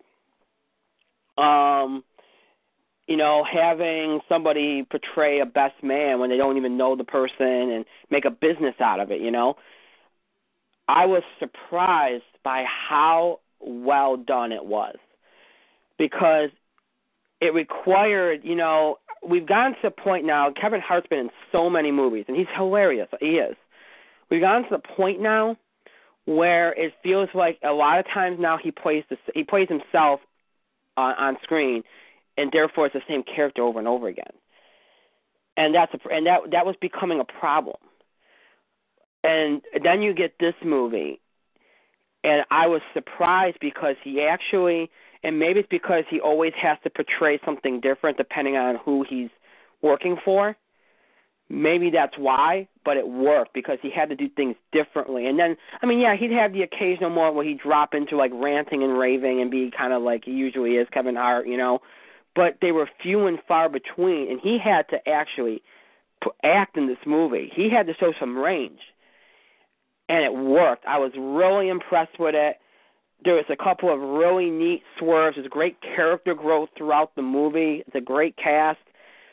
Josh Gad was really good in it, and this movie had some really funny moments that, thankfully, all the the, the funniest stuff wasn't even in the trailer and I was worried about that because this movie had the feel of like everything that's in the the funniest stuff's in the commercial and the trailer. Had the feel of that. You know, we've seen that over and over again. It did not was not the case. It was even though it had a very quick running time, it didn't show.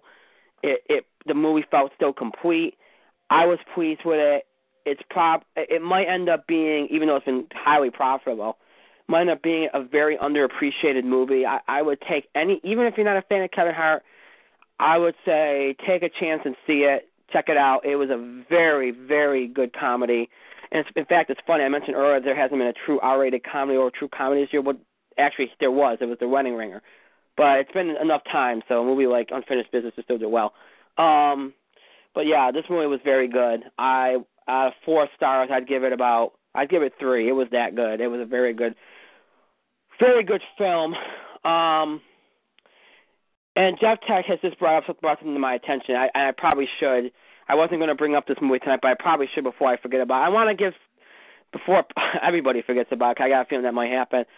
We were talking about Johnny Depp earlier, and one of the reasons why we were talking about Johnny Depp in late January and talking about him again, one of the reasons why the whole Johnny Depp box office draw thing has come up is because of Mortdecai. And that was a movie that came out in late January. Um, did not do very well, and sadly, it, it deserved to. And I kind of had a feeling it wasn't gonna it's very much a kind of niche movie. It's very Pink Panther like, and I want to just really quick, give a, uh, a recommendation on that. Very, very fun movie. I mean, it's not masterpiece theater, okay, but it's a very fun movie. Uh, quirky, a little bit of a, a, a better version of a Wes Anderson movie, probably is a good thing, but very Pink Panther like and very fun. And Johnny's Johnny's great in the role, the main the main character. Paul Bettany is fantastic as his sidekick uh, bodyguard. Gwyneth Paltrow's Gwyneth Paltrow does a very good job in her role. She's supposed to be more of the serious type. She does a good job, and and nice to see Ewan McGregor getting work. And he was he played off Johnny Depp very well in this movie. A very amusing movie. It starts off very slow, but once you get into it, it's it's very fun, very well done movie and I would recommend it. You're not going to be able to see it in theaters probably anymore unless you're lucky, but I'd very if I'd seek it out if um if you like kind of like Pink Panther, like quirky Wes Anderson type deals. Um I'd seek it out. It was a very it was it was a solid movie. I'd give it about I'd give it two and a half out of four. Um on that on that scale. I would give it two and a half out of four. It was I enjoyed it. Um, all right, so from the film picks of the week to the TV picks of the week, um, I have I have one TV show this week that and I'm and you know, oh gosh, you're gonna here he goes, it's gonna be like a Marvel fanboy moment here, but uh it's it's really the only show that was off the charts this week for me.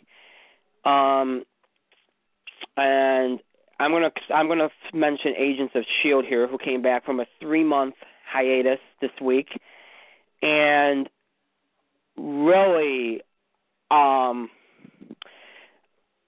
in an hour that could have been bogged down by a lot of information because they had to, you know, they had to give you a lot of it, kind of catch you up and kind of like, all right, this is what happened, and this is what happened when, you know, since what happened, that kind of thing. They did it very well in an interesting way. So much happened in an hour. It was ridiculous. Um, there was great payoffs throughout the hour. They moved on to a new central story, set up some things for the last half of the season. The acting was not there was one sequence later later in the show that was just phenomenal. Um, very impressed. Um, you know, the show, show continued with its new darker tone. There was a nice little fake out in the in the second half of the show that was actually very entertaining. Just a really solid comeback. Um, really solid comeback, and I would highly recommend. And, and there's still people that don't give this show a chance because they still feel burned from the first half of last season. If you haven't given it a chance yet, check it out now. It's it's it's it's become a completely different show. The darker tone, it's more spy-like, and it just the action sequences are better, the special effects are better, the acting's even better, and it was good before. Um, give it a chance. It's it's a really it's become a really really good show, um, and that's the show I'm I'm highlighting this week. Into the show, Mike.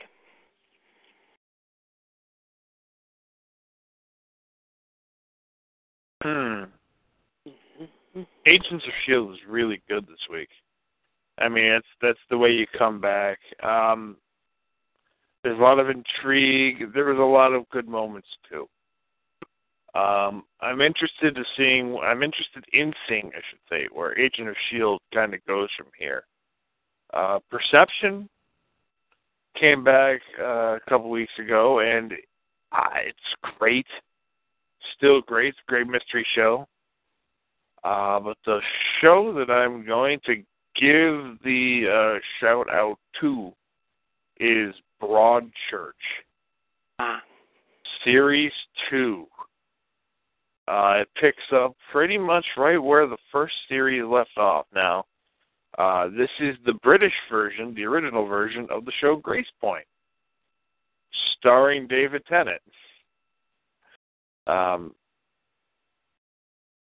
it is Broadchurch once again. It, it it it's a mystery show. It's kind of got new mysteries to solve. It's kind of going back to uh I don't know if his name is Hardy. I forgot I forgot already. but Tennant's character that you got to solve the uh the mystery that he that that that kind of haunts him. Uh, meanwhile, the little community's got to deal with the implications of what happened. It's it's a really very involved show, um, and it's on BBC America. Series two was released this week. Um, episode one. If you haven't seen Broadchurch, I highly recommend like going to Walmart. First season is like fifteen, twenty bucks. It's better than Grace Point. It's much better than Grace Point was. Uh, but look, go out of your way, watch Broadchurch. It's great. Uh, series one's back. Series two's back. It's great. Very happy because it's a good show. There you go. Broadchurch. Hmm. Good one. Um, I I was hearing a you know what I I'm actually interested in Broadchurch because in some of the um um media and interviews for Agent Carter, uh James D'Arcy brought up Broadchurch and he's on Broadchurch and Yep. Yeah, he Yeah, he was a new addition to the cast this year. Yeah, he was bringing that up a lot in interviews, and I and, and I read up a little bit on. it. I'm like, oh yeah, it sounds like a good show, and I've been I've I've had it. I I actually had it on my list of shows I wanted to get to, so um yeah, I'm gonna have to do that. Okay, um now we move on to what has what is the main event. Um before we get into the controversy, I first want to give a give a general reaction to the Oscars really quickly, um, outside of what we're going to talk about. And I want to say this: there were some good moments. John Legend, Common, and their performance, and Selma winning the Oscar uh, for uh, Glory the, the, for original song Glory. That was a great moment. Very good performance. Very good moment. Very very good. Um probably the moment of the night. Uh lego movie the performance of everything is awesome was fantastic. Right down to handing out lego oscars to people. Um some great speeches. Julianne moore was amazing. Um just a it, it you know j.k simmons who had a great speech um eddie redmayne who was fantastic, um, and and Birdman, of course, winning in, the speech there. Um, I thought they did a good job. I will give them this: they did a good job moving the show this year, as opposed to in past years. I think they did a good job. The, the tribute to the Sound of Music with Lady Gaga was great, um, and then uh, Julie Andrews coming out and and, um, and after that was fantastic. The In Memoriam was good with Jennifer Hudson. They did miss um, Joan Rivers in the package. That was a mistake. May she rest in peace. They should have had her in the package. Um,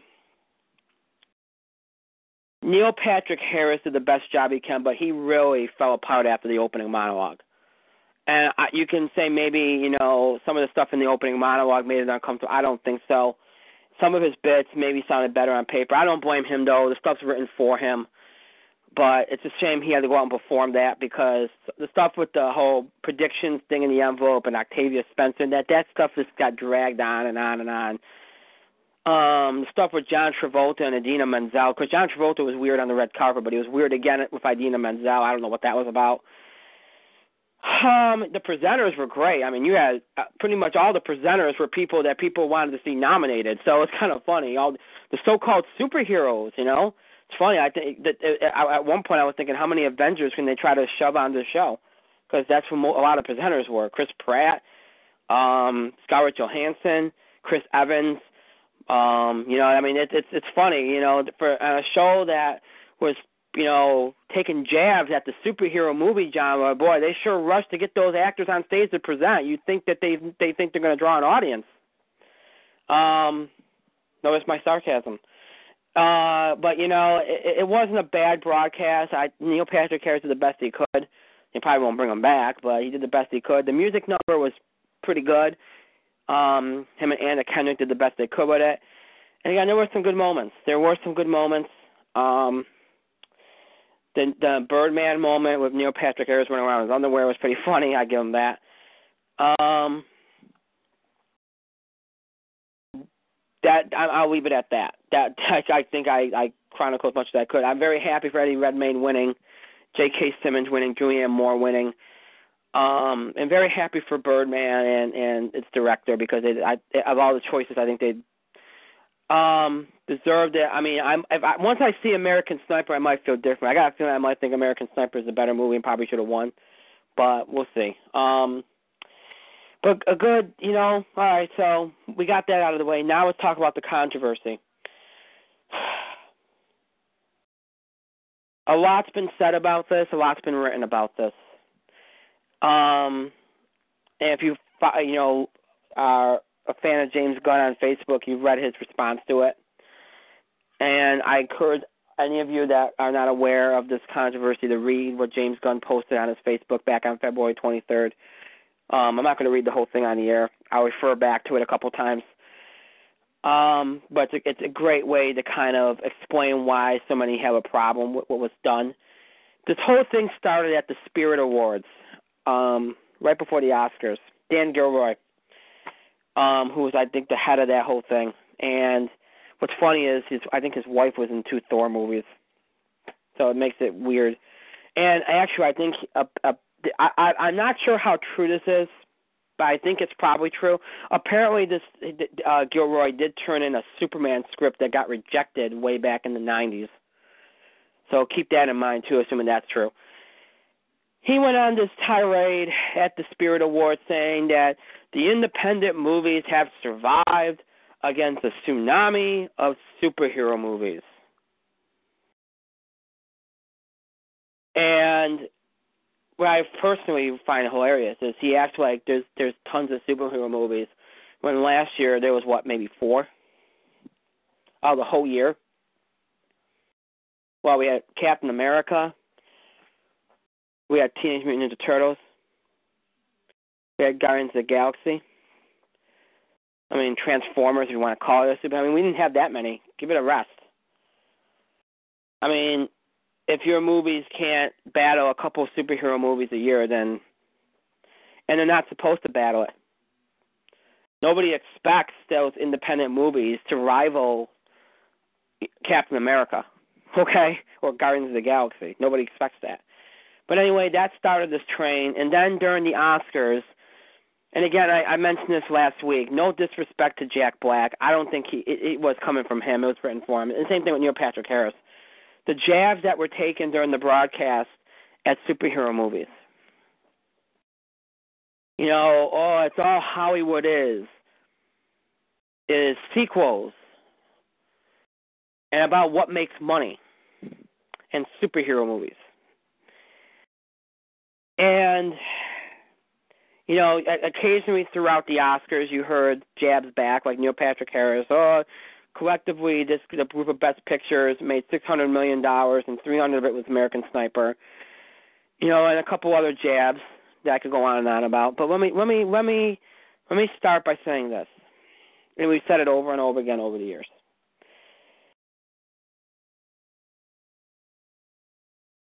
There was a time when we didn't talk about budgets and we didn't talk about grosses and we didn't we focused just on the movies themselves. And when times came for award shows, it didn't matter if a movie made five million or was produced for five million, or if it made five hundred, if it, if it made you know a hundred million. It didn't matter. All that mattered was you celebrated what was thought to be the best. Nobody cared what that meant there wasn't a divide. There wasn't this general superiority thing, and there wasn't a, a, a, a, need to use an award show as a platform to say, please fight for this little movie. Because it needs your help against the big bad movies that everybody comes out in droves to see. There was no need to villainize other films, other genres of films, to be able to see get people to see your movie. You didn't need to guilt your audience or get your audience to to think, "Oh, wow, I feel bad, man. Those movies are serious movies about social issues and messages. I should go running out to see them." There was none of that. When you got together for these award shows, you saw movies big and small, small budget, big budget, blockbuster, non-blockbuster, romantic comedy, sci-fi, animated, whatever. All were celebrated. There was a balance. There was a celebration of all things film at these award shows. You can go so far back as the early 90s to still see that represented. And somewhere along the way, that changed, and it's and it's gotten worse and worse and worse.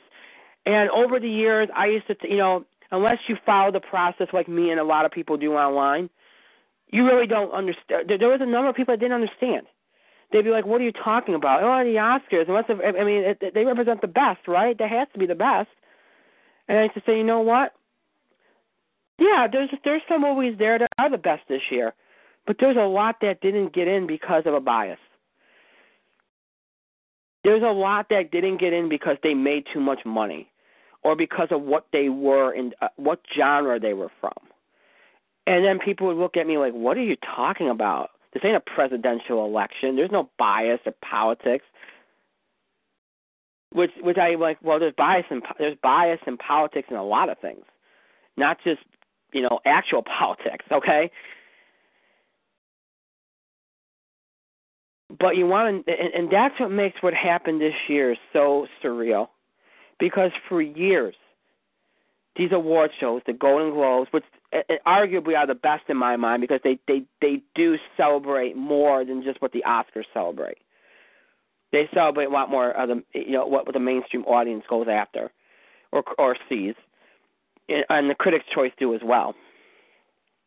But outside of those two, the Oscars don't do that. They don't. Other guilds like the BAFTA, et cetera, don't do that. Writers Guild, et cetera, I could go on. They don't do that. They almost stub their nose at it.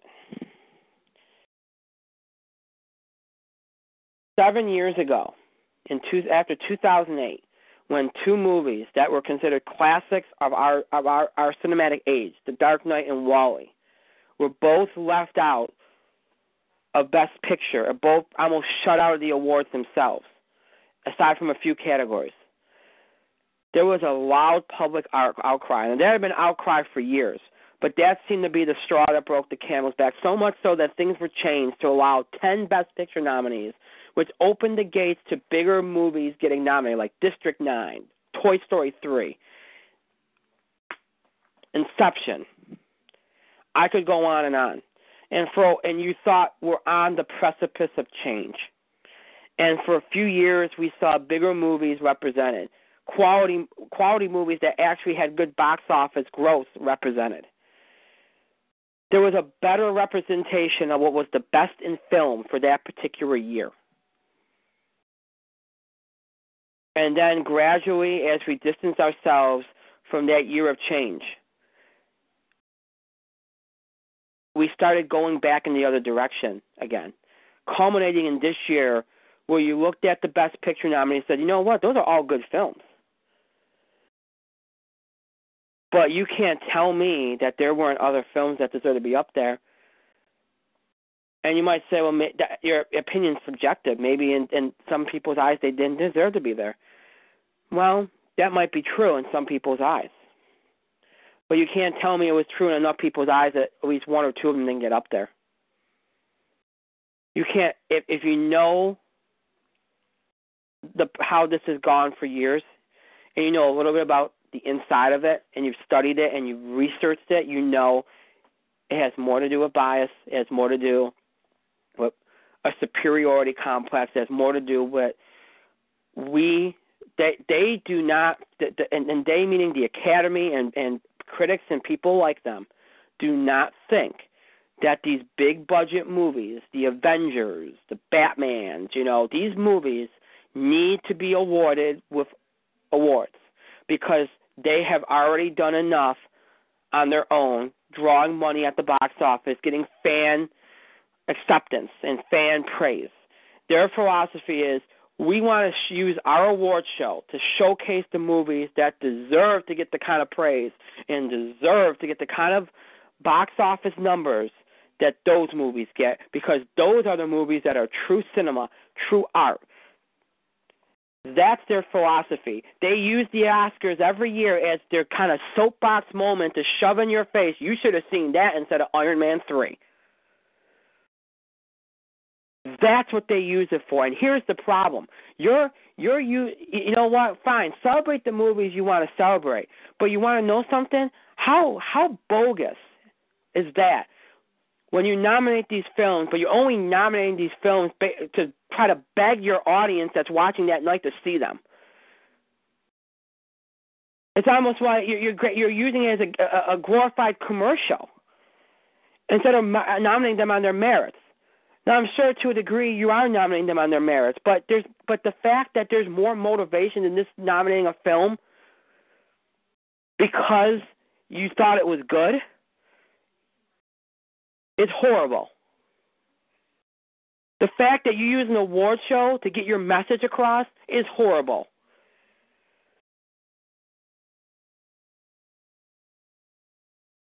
And to the film and and and one thing and, and one thing that you know we focus so much on the academy and we focus so much on you know what they do and not nominating these movies not nominating that movie and et cetera et cetera. But we don't even focus on the filmmakers who in a lot of ways and i don't know who they are i don't know which ones do and which ones don't so i'm not going to point fingers.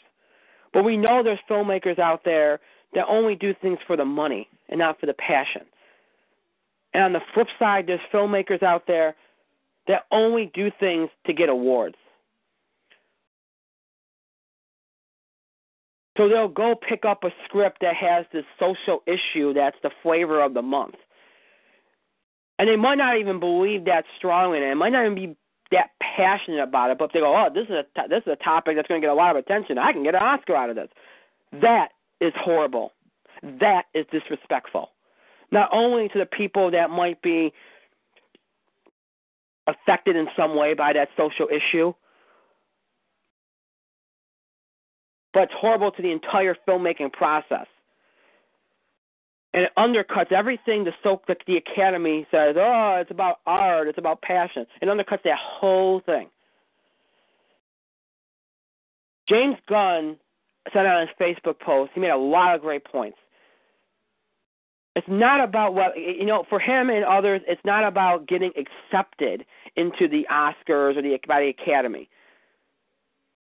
It's about not poking fun at those people that make the Guardians of the Galaxy or the Batmans or the Supermans or the you know the animated films out there that you all run out to see. It's not it's not about pushing to get those although you'd like them to see you like for them to get awarded like they shouldn't so many times over. It's not about that. We're not. Nobody's to go out there and beg to get get an award. But you shouldn't poke fun. You shouldn't say or criticize and say that they are dumb. That these filmmakers like James Gunn or the Russo brothers, you know, you shouldn't say that these people, Joss Whedon, are dumb, or that they don't put more that they don't put just as much heart and soul and passion and hard work into their movies as somebody that makes a movie about whatever social issues out there or et cetera, et cetera, et cetera, or about whatever message they want to present. Just because they have a $200 million budget does not mean that they don't put just as much hard work and soul and passion into their project as somebody has a $2 million budget. And that's what he was saying. And that's the biggest point of all.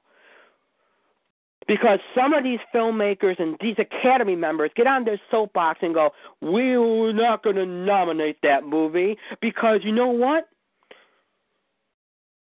That movie represents everything wrong with cinema. It doesn't present any kind of art.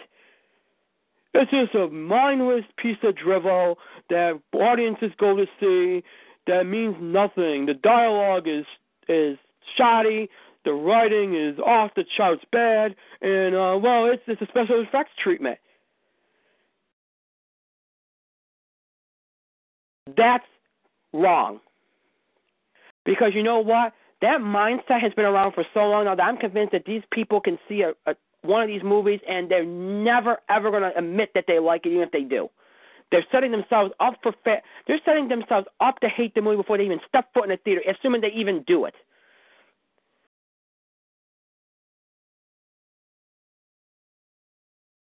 I have I and many others have seen classic after classic, superhero movie, animated, action adventure, drama, comedy, classic after classic, not get nominated for the last 15 years because of a bias, because of an unprofessional way of handling what should be awarded and what shouldn't be. And now, not only do we shut these movies out of the recognition they deserve, but now we poke we we poke at the filmmakers behind these very movies and imply that they don't have any passion for their craft, that they don't work just as hard as some others do. So just because you have a budget that's not even 1% of what some of these movies make, that means that your film had more work put into it by you, more heart and soul put into it by you than some of these other uh, directors did that had a higher budget. The time has come, no matter what side you stand on, to stop with the criticizing, to stop with the the stupid biases, to stop with the accusations, to stop with the superiority complexes, and to just celebrate film, regardless of the budget, regardless of who's behind making it. Take the preconceived notions and shove them. See the movie, keep an open mind. And if you think it's that good, I don't care how high the damn budget is. Nominate the damn movie. And by God, if you're going to go up on a stupid, if you're going to use your award show to preach your stupid message about how these movies are the only ones that should be celebrated, then retire from your position because you're clearly, clearly, clearly not capable of doing your job right. Because that's not what it's about. And if you think using people like Jack Black or Neil Patrick Harris or people like that is a way to get your message across and get it accepted, you're full of crap. Because we see right through it. Because we know they don't buy into that. And what gets me is you snub your nose at these movies. You snub your nose at these movies. The Academy members, some of these actors and actresses, they're like, oh, these movies are ruining Hollywood. You snub your nose at them, but you you make sure that you invite them to your frickin' ceremonies and pray them out on stage make sure you get a rating to watch your stupid telecast. You can't have it both ways. Or you nominate them. You nominate some of these actors that are in these movies you stub your nose at for Oscars or for other awards. How many how many superheroes were nominated or people that were in superhero movies were nominated in your acting categories this year? How many? How many of them presented? But you snub your nose at those movies. Oh, what gets me is, you know what? If it wasn't for all the sequels, and I get sick of some sequels too. Some movies don't need sequels. I get that. But all the sequels and all these movies with the big budgets and all the movies that draw four hundred million dollars in Hollywood, whether they're superhero movies, action, whatever, all these movies you're stubbing your nose at. Guess what? Hollywood would be bankrupt by now. Your little movie that could that makes a million that has a million dollar budget wouldn't even be having a chance if it wasn't for the Iron Man movie that made three hundred million dollars and helped keep Hollywood afloat for that year. So get off your damn high horse. Start celebrating movies. Start get, taking the biases and pushing them aside and do what's right for the frickin' industry. Yeah, we all know Hollywood's commercialized. It's like an assembly line of what what draws at the box office. But that's guess what? Nice to know somebody's worried about it. Otherwise, there would be no money to be able to make these smaller movies. And by the way, I just got to point this out. One last thing, and I'll throw the mic because I'm, I'm losing my voice. Sean Penn was the presenter at the end of the Oscars. He presented Best Picture to Birdman.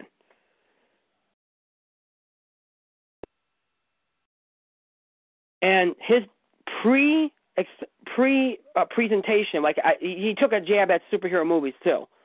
Took a jab at big bu- budget movies too. Oh, none of these movies are big budget superhero movies. In an age where superhero movies or big budget movies dominate, do we really have to do that right at that point? Again, take that one last jab, right? I'm so glad that you used your night to highlight the best in film, to continue taking jabs at at these movies that are help keeping Hollywood going. In, a ba- in, in, in these years of bad economy, when films, your smaller budget, limited release films, your little your your little prize projects, some of which took 12 years to make, those films don't get made especially in this, the past the past few years in, in the economy we've been in. Without the very movies you snub your nose at. If the, these movies, in some ways, create stars, and if one of those stars gets into ends up in one of your smaller budget movies, that might bring a lot of attention to your movie, and gets it seen. But that wouldn't happen without those movies you're snubbing your nose at. Let's keep all that in mind.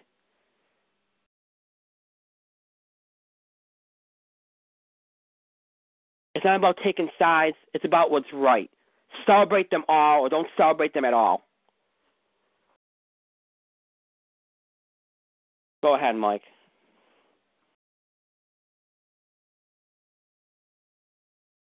I'm going to keep mine short and sweet because I'd like to be off at a reasonable hour. um, the Oscars were down 36% this year. Ratings, 36%. Lowest since 2008. Oh, coincidentally, when they had their big issue because they couldn't nominate what the people thought were the best movies that year when you stub your nose at what the people want, suddenly your telecast doesn't get seen.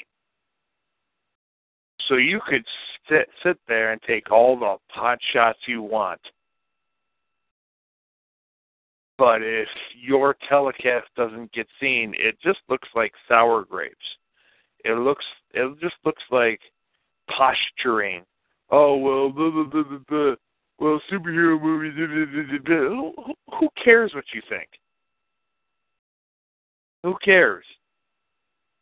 Unfortunately, that that's good and bad because people go see Transformers movies.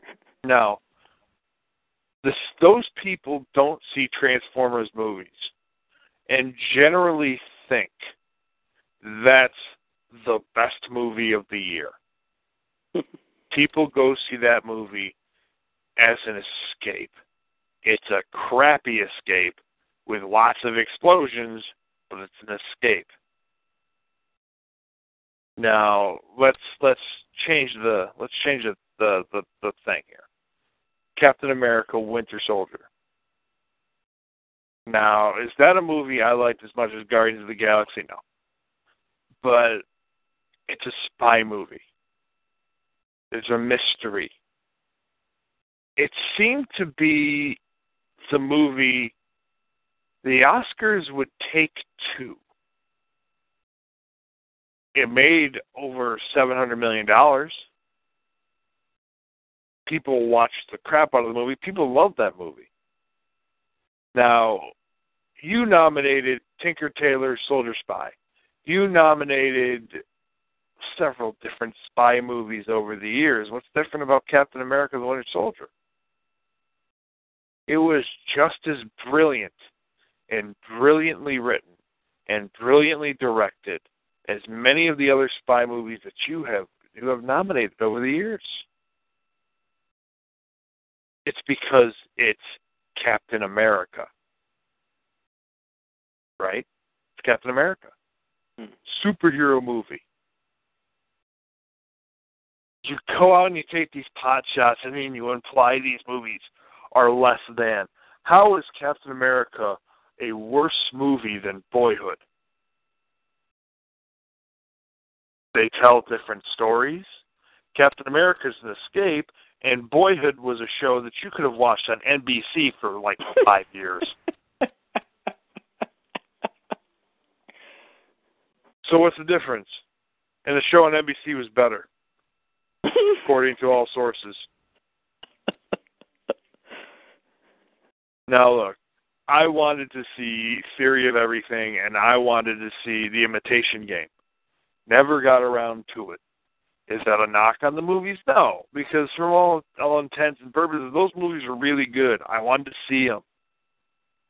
However, don't go out there and imply that The Imitation Game and Theory of Everything were worse, were were better movies than Guardians of the Galaxy, than Captain America: The Winter Soldier, than X Men: Days of Future Past, because they're not. They're not. They are made with the same passion. They are made with the same quality. They are made and everybody is working together. Everybody is trying. Everybody look. These superhero movies aren't the damn room. They have improved considerably since hell since Batman, the first mm-hmm. Batman. These superhero movies are smart. They're clever. They're well acted. They're well directed. Well written. They are some of the best movies you can watch. You're going to go out there and tell me that The Dark Knight did not deserve an Oscar? You're going to go out and tell me that The Dark Knight Returns did not deserve an Oscar? You're going to go out and tell me that Captain America Winter Soldier, which is your type of movie, didn't deserve it? Because they weren't these little small budget pieces of pieces of crap? Come on. Don't don't be that person. Don't be that asshole. And you're right. And this is a fact. The the Hollywood survives on the back of these big budget monsters. And they use the Oscars as a way to getting their little movies over. It's not for these big budget superhero movies that draw, that make a billion dollars, these little small movies that you try to prop up so much don't get made. Oftentimes, the studios kind of use the profits from these big budget movies to make a smaller budget indie film to kind of fund it, to kind of do the uh, the promotion for it so that it gets nominated. These superhero movies are what's keeping Hollywood alive. They are the hand that is feeding it. And the Oscars, which went down 30, 36% this year. Why did it go down 36%? Because before American Sniper went mainstream, I think, but it was what, like total gross was under a hundred million dollars, mm-hmm. something like that. Before American Sniper went mainstream, it was under a hundred million dollars. These movies, people did not go see in droves. Then you have seven million here, ten million here, twenty million there, but nobody saw it. There was no draw. Neil Patrick Harris was that was your draw? Everybody likes Neil Patrick Harris, but your writing for him was terrible. Your writing for him was terrible. You nominated people who are going to be in superhero movies,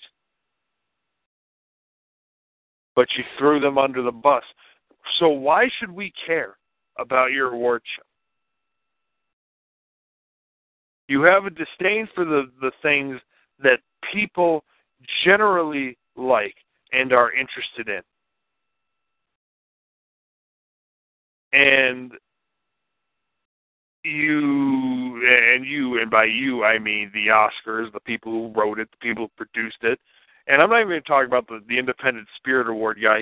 His ad his head was so far up his ass, it kind of looped around. So it was kind of it, it, it was an infinity symbol of head in ass. He doesn't matter. Who watches and pays attention to the Independent Spirit Award, anyways? If he didn't say that, nobody would give two craps about the Independent Spirit Awards. Let's call that spade a spade. It was an attempt at, for attention.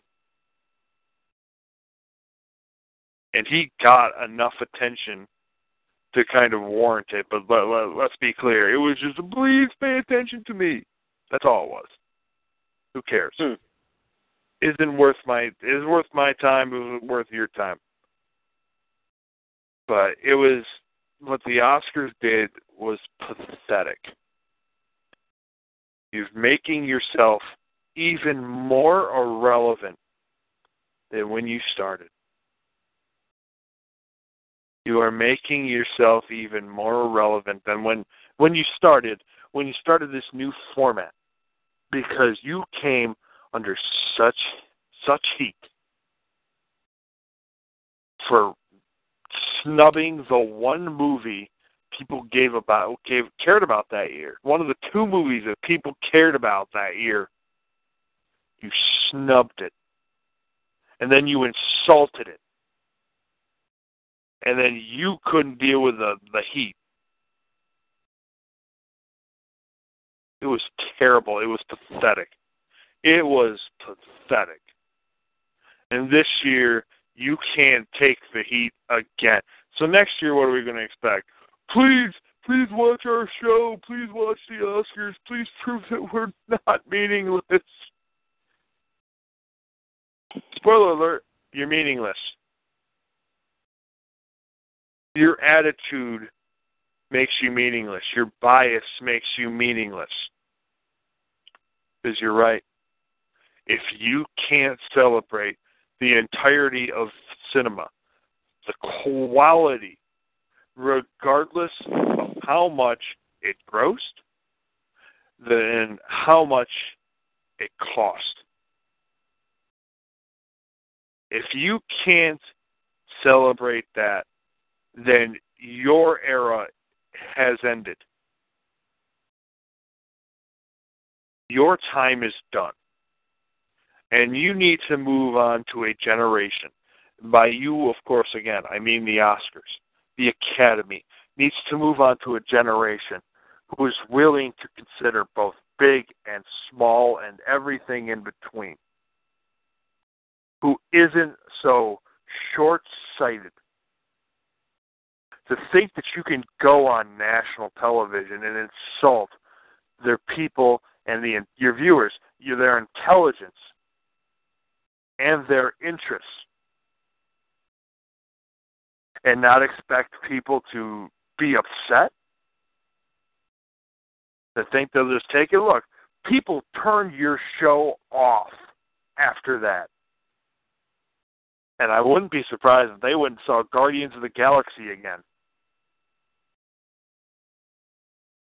So to the Oscars, to the Academy, to this old guard, to these producers who produce this show, your time is done. Move on. Move on to a gener and let's move on to a generation that doesn't suck so bad. Let's move on to a generation that is willing to consider the entirety of cinema. So maybe so maybe next year we might get uh, Concussion, starring Will Smith, and the Avengers. Because if Avengers got nominated, do you know how big? Let's say Avengers makes two billion dollars this year, hypothetically speaking, and gets nominated for Best Picture. Do you know what your television rating will be? Do you know what your interest level will be? People will care again. You need to give a reason for people to care insulting the things they like is not how you get people to care. So the the academy, this old guard, you know, f off, retire, go watch, go watch Casablanca, Sound of Music again. Hmm.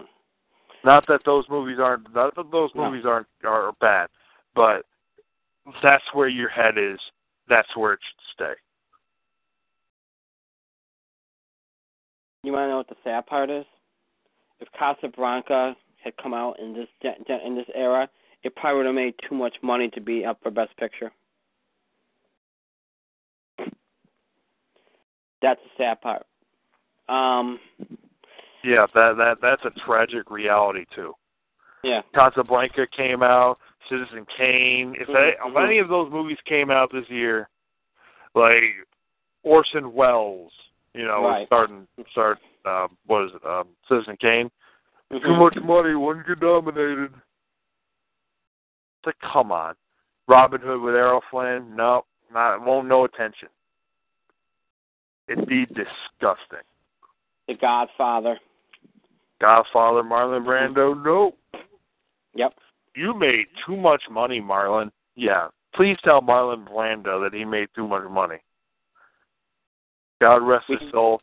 He'd probably Yep. troll you in a couple of chat rooms and publicly. I'll tell you something.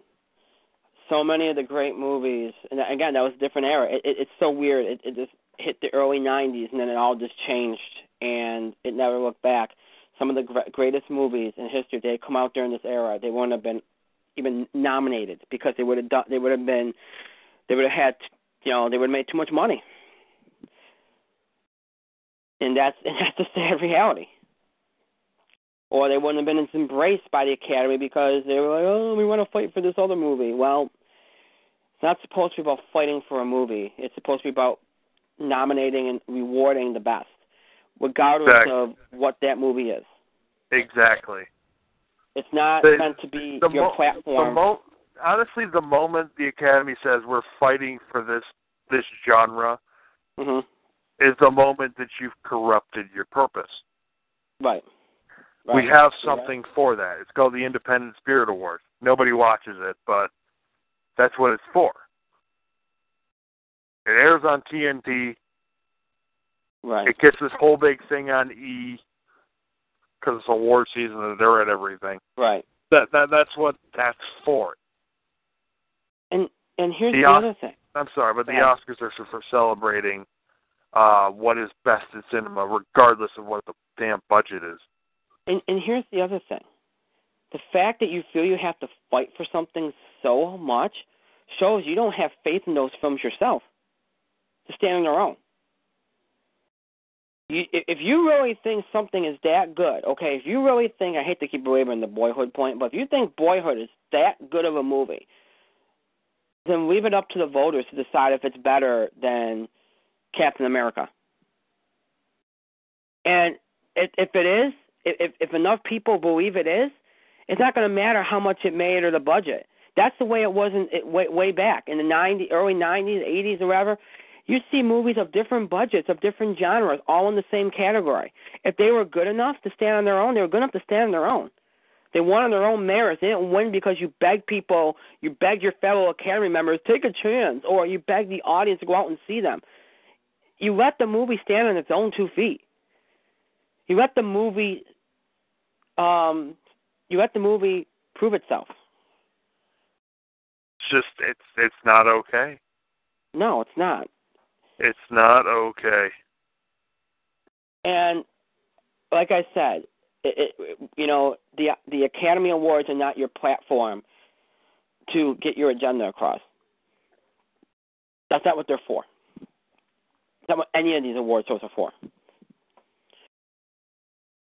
And that's why when we do our awards, you know, they go over so well because we give people a voice and they see that the things that they like get awarded. And and you know what? You look at our best picture. We have movies of different budgets in there. We have smaller budget movies. We have bigger budget movies. And whatever wins wins. We don't push for any one movie. Well, Well, no, but we've had we've had. I mean, like I said, we try we we do different genres, we do different categories, and you know it, it works for what it does. But it gets people care because and they're invested because of what it is. You know, we got and we're gonna. I'm, I'm not gonna do this tonight. We're not, I said we're not gonna have the time. Um, on our next show, we'll do this because we'll have more time. We'll give we'll get we'll give you I will will we we'll give our own reactions to our film awards um, and and give us some of yours as well. But I want to just w- touch on one little thing to end this. I can't tell you how many people year after year, including this year, after the fact, whether they participated or not.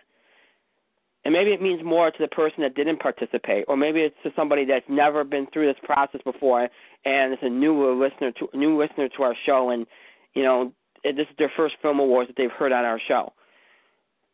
Maybe it means more coming from them. You get that every year though, where somebody says, "Wow, you know what? That was really good." Like, boy, you know, I, I, I a lot of the movies that were nominated, I, I saw them, you know, and then there were movies I didn't even know about. Like, I never, you know, you know, some of the smaller budget, like Whiplash, and boy, you know what? That you know, see, hearing who was in it, like, oh, J.K. Simmons, man, oh, I'm not, I, I'm, I might go see that. But you know what? You're going to create a lot more open-mindedness to the from the mainstream about a movie like Whiplash or Boyhood or um, even Birdman if they're nominated along with some of the p- things that people saw or like. Now, if that movie wins, get this, it's going to mean more. It's going to mean more if something like Birdman beats Captain America. Now, I'm not saying that should happen, but if it did, it's going to mean more because people are like, wow, that movie must be really good to beat the movie I really loved. And not to mention the fact that awarding a movie like Guardians or Captain America, or even nominating them, more people are going to watch your show. Therefore, more people are going to know about these movies. Not just the big budget ones, but the small budget ones. And again, if, if something beats, look, it, it's not like I'm saying every year a big budget movie should win and that every single one should be nominated. I'm just saying that that should that should be on the table. That that should be possible. It shouldn't be not even in consideration. It shouldn't be of that much of an uphill battle. It should have every opportunity. Any film should have every opportunity to be nominated and to win. And let it stand on its own. And then, if enough people are behind it and it wins, then it wins again, everything's subjective. What we think should what should win is not necessarily going to be the same as everybody else, and that's what the beauty of it is. But a lot, I mean, but when you when you're locking out eighty percent of the films in Hollywood, and not and basically making it so that they don't have a chance, there's a problem. And it can't get ignored anymore. And now you're poking at it, like you're you're you're snubbing your nose at it and rubbing the audience, the mainstream audience's faces in it. It's it's it's it's it's gotten so bitter now. It's it's and, and malicious. It's unbelievable. Like I could not believe after all these years of trying to to act like oh we don't have that kind of bias. They basically came right out and blatantly said it on the broadcast. I don't even know why they do that, but they did. And now, if you had any doubt, they made it abundantly clear and made popular actors and, and popular personalities, celebrities, issue it, thinking it was going to be more acceptable coming from them. The whole thing was just awful. But anyway, we've said our piece. Um, I apologize that we ran out of time, that we'll, we'll have to table the rest of what we were going to do. Um, again, on our next entertainment show, we will get to our own reactions and all of your reactions, the listeners' reactions to our film awards from last week. Um, we'll do that on our next show. Again, I'll let you all know on Tuesday, um, you know, what the deal is, whether it's been recorded or not, or whether we're going to do a daytime show. I'll let you all know what's going to happen with that. We're definitely doing two shows next week, but how it all shakes out, I'll let you all know about that on Tuesday's program, which is our next show. All right, so all right, we did good. Um, got through everything else. That's all that matters. Okay, so we wind down now. As always, just because our show is over does not mean you have to stop interacting, contributing to our show, or stop interacting with us. You can continue to send feedback, questions about the show and show scheduling, topic ideas, and breaking news items that you want to make sure we cover related to sports, entertainment, and wrestling. Any of those things you can submit to us via email, Facebook, and Twitter. You can email us at itspotlightbg at gmail.com. And it's itspotlightbg at gmail.com. Again, that's my email as well as the shows. Remember, please put in the subject line of your email some idea of what that email is about, just to help us out with organizing things. If it's feedback, if it's a reaction to something one of us said, or something for one of us in particular, topic, whatever, just give us some idea in the subject line of the email if you can. You can also follow us and tweet us at IT Spotlight BG. Again, it's at IT Spotlight BG. That's my Twitter handle as well as our shows. And remember to use the hashtag, hashtag IT Spotlight. Again, it's hashtag IT Spotlight for anything you tweet regarding our show. To find us on Facebook, search for us using our full show title, In the Spotlight with Brian Gardner. And then once you find our fan page, like our page and go ahead and post whatever it is you like to post.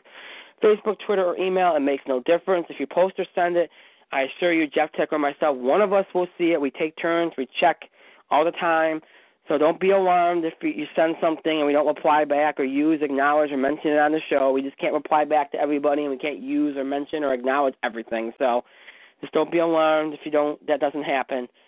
Just be assured we do check and look at everything. So remember that. We encourage you to follow us on Facebook and Twitter for the latest information about our show, especially as it relates to scheduling. Um, outside of that, the next best way to get information about our show is on our main show page here on TalkShoe.com. You can find us here on TalkShoe.com by searching for us using our full show title in the spotlight with Brian Gardner. And once you find our main show page, you'll have access to all the episodes since our move to TalkShoe. All our episodes available at the bottom of the page in the episode archive, labeled with dates, times, numbers, and descriptions for your convenience. Episode descriptions you get access to by clicking on the little I next to each episode. The episodes in the archive are in order from most recent to the oldest. Most recent episode can be also found in the top right hand corner of our show page. Just click on the play icon, that box, and the episode will play for you. So you'll have access to all the episodes. You'll know if you you'll be able to find out if you've even missed an episode by looking at the information, catch up on episodes, listen to them again, you know, finish what listening to an episode you may not have finished, all that good stuff. Also, for scheduling purposes, our, our show page is very helpful. Anytime I schedule a show, which, as I always say, is not, not any earlier than a half hour before showtime, I always wait to the last minute in case something changes. Um, anytime I schedule a show, two things appear on the show page. A countdown clock appears in the top right hand corner, right under the most recent episode box. That countdown clock counts down to our next show. And an upcoming episode listing appears above the episode archive at the bottom of the page, which gives you the date, time, number, and again, an episode description that you get access to by clicking on the little I next to the episode. All the information there for you so you know what's coming up on our next episode, all the information you need to know about the episode. So when you see the clock and the listing, you'll know we're definitely having a show. So that's one way of knowing. So what you want to do is on show days, which are usually Tuesdays and Thursdays, but we encourage you to check out the main show page regularly throughout the week just in case something comes up. Just keep keep hitting refresh when you're on the page, especially on show nights, uh, especially on normal show nights like Tuesdays and Thursdays. Keep hitting refresh, and then when you see a countdown clock or an upcoming episode listing, um, that's how you know we're having a show and you know when it's going to be. So our main show page here on TalkShoe, very very helpful. You want to check it out, especially if you don't follow us on Facebook and Twitter. You want to check us out here on our main show page on TalkShoe.com. Again, it's here on TalkShoe.com. We encourage you to check us out on our second home, Libsyn.com. Again, it's Libsyn.com. Search for us using our full show title in the spotlight of Brian Gardner, and then once you find our show page over there, scroll down, and you'll find all of our recent episodes. Um, in order from most recent to the oldest, labeled with dates, times, numbers, and descriptions for your convenience. Find the episode you want, click on it, and it will play for you. So feel free to go check us out over there on our second home, Libsyn.com. Again, it's Libsyn.com. You can also check us out on our old home, blogtalkradio.com. Again, it's blogtalkradio.com. Just search for us using our full show title, In the Spotlight with Brian Gardner. And then once you find us over over there, scroll down on our old show page, and you'll find all 31 of our first episodes, our first 31 episodes of our show, the original 31 episodes of our show are there. All 31 of those episodes are there in the, at the bottom of the page in order from most recent to the oldest, most recent date to the oldest, labeled with dates, times, numbers, and descriptions for your convenience. If you want to listen to an episode again, maybe you just feel nostalgic, if you've been with us listening for the last five years, maybe you just want to listen to an older episode, or maybe you've never listened to them before. Whatever the case may be, feel free to go check out those episodes over there on blogtalkradio.com. Again, it's blogtalkradio.com. You can also find us on iTunes, Mike. yes, you can find us on something more relevant than the Oscars. Um, search for In the Spotlight with Brian Gardner, then go to podcast, subscribe, download, and enjoy our relevancy. Surprising. That's we're, we're more relevant. Yeah. I love, I love, just like the Oscars, he's taking jabs throughout the telecast. That's uh, throughout the broadcast. That's great. It's great, great. I want to thank Jeff Tech for being here tonight and for being such a good sport earlier about my my um insult. Thank you, Jeff Tech. I want to thank Mike for being here tonight. Thank you, Mike. Yes, now it is now it is time for rest. Yeah. Because Friday is tomorrow. Yay. And hopefully I don't get stuck in my driveway again. That, that Mm. would suck. um, I want to thank myself for another great show. Pat Mathon back and thank all of you for your continued support and contributions to the show. Thank you so much for listening and for all that you do. We really do appreciate that. We are done for this week. Again, our next show will be Tuesday night, broadcasting live here on TalkShoe. That's Tuesday night. That'll be March the 10th at 8 o'clock Eastern Time here on Talk Show. It'll be our sports show for this week. It'll be pretty much a college basketball show. It'll be our last bubble watch this season. We'll set up the NCAA tournament, talk about number one seeds, bubble teams, all that good stuff. You know, mid-major conference tournaments will be in full swing. Any live, any games ongoing while we're on the air, we'll update you on.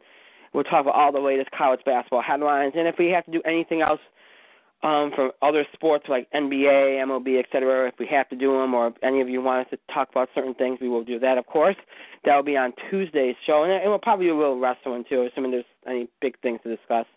That'll be on Tuesday's show, and again, our second show next week, and there will be a second show. This year, we're not gonna only go with one show for most of the uh, month, a week. You know, we're not gonna do that this year. Um, in regards to the second show, I'll make a, a formal announcement on that on Tuesday. Uh, again, I'm leaning towards probably recording the show the show at some point and then just posting it on Thursday.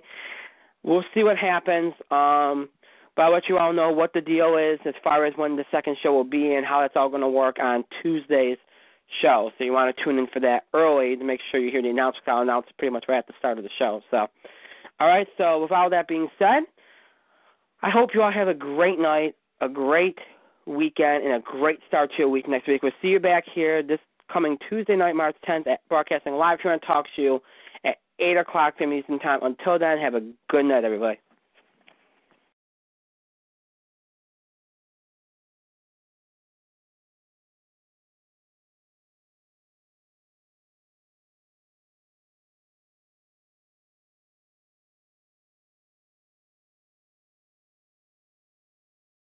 With the Lucky Land slots, you can get lucky just about anywhere. This is your captain speaking. Uh, we've got clear runway and the weather's fine, but we're just going to circle up here a while and uh, get lucky.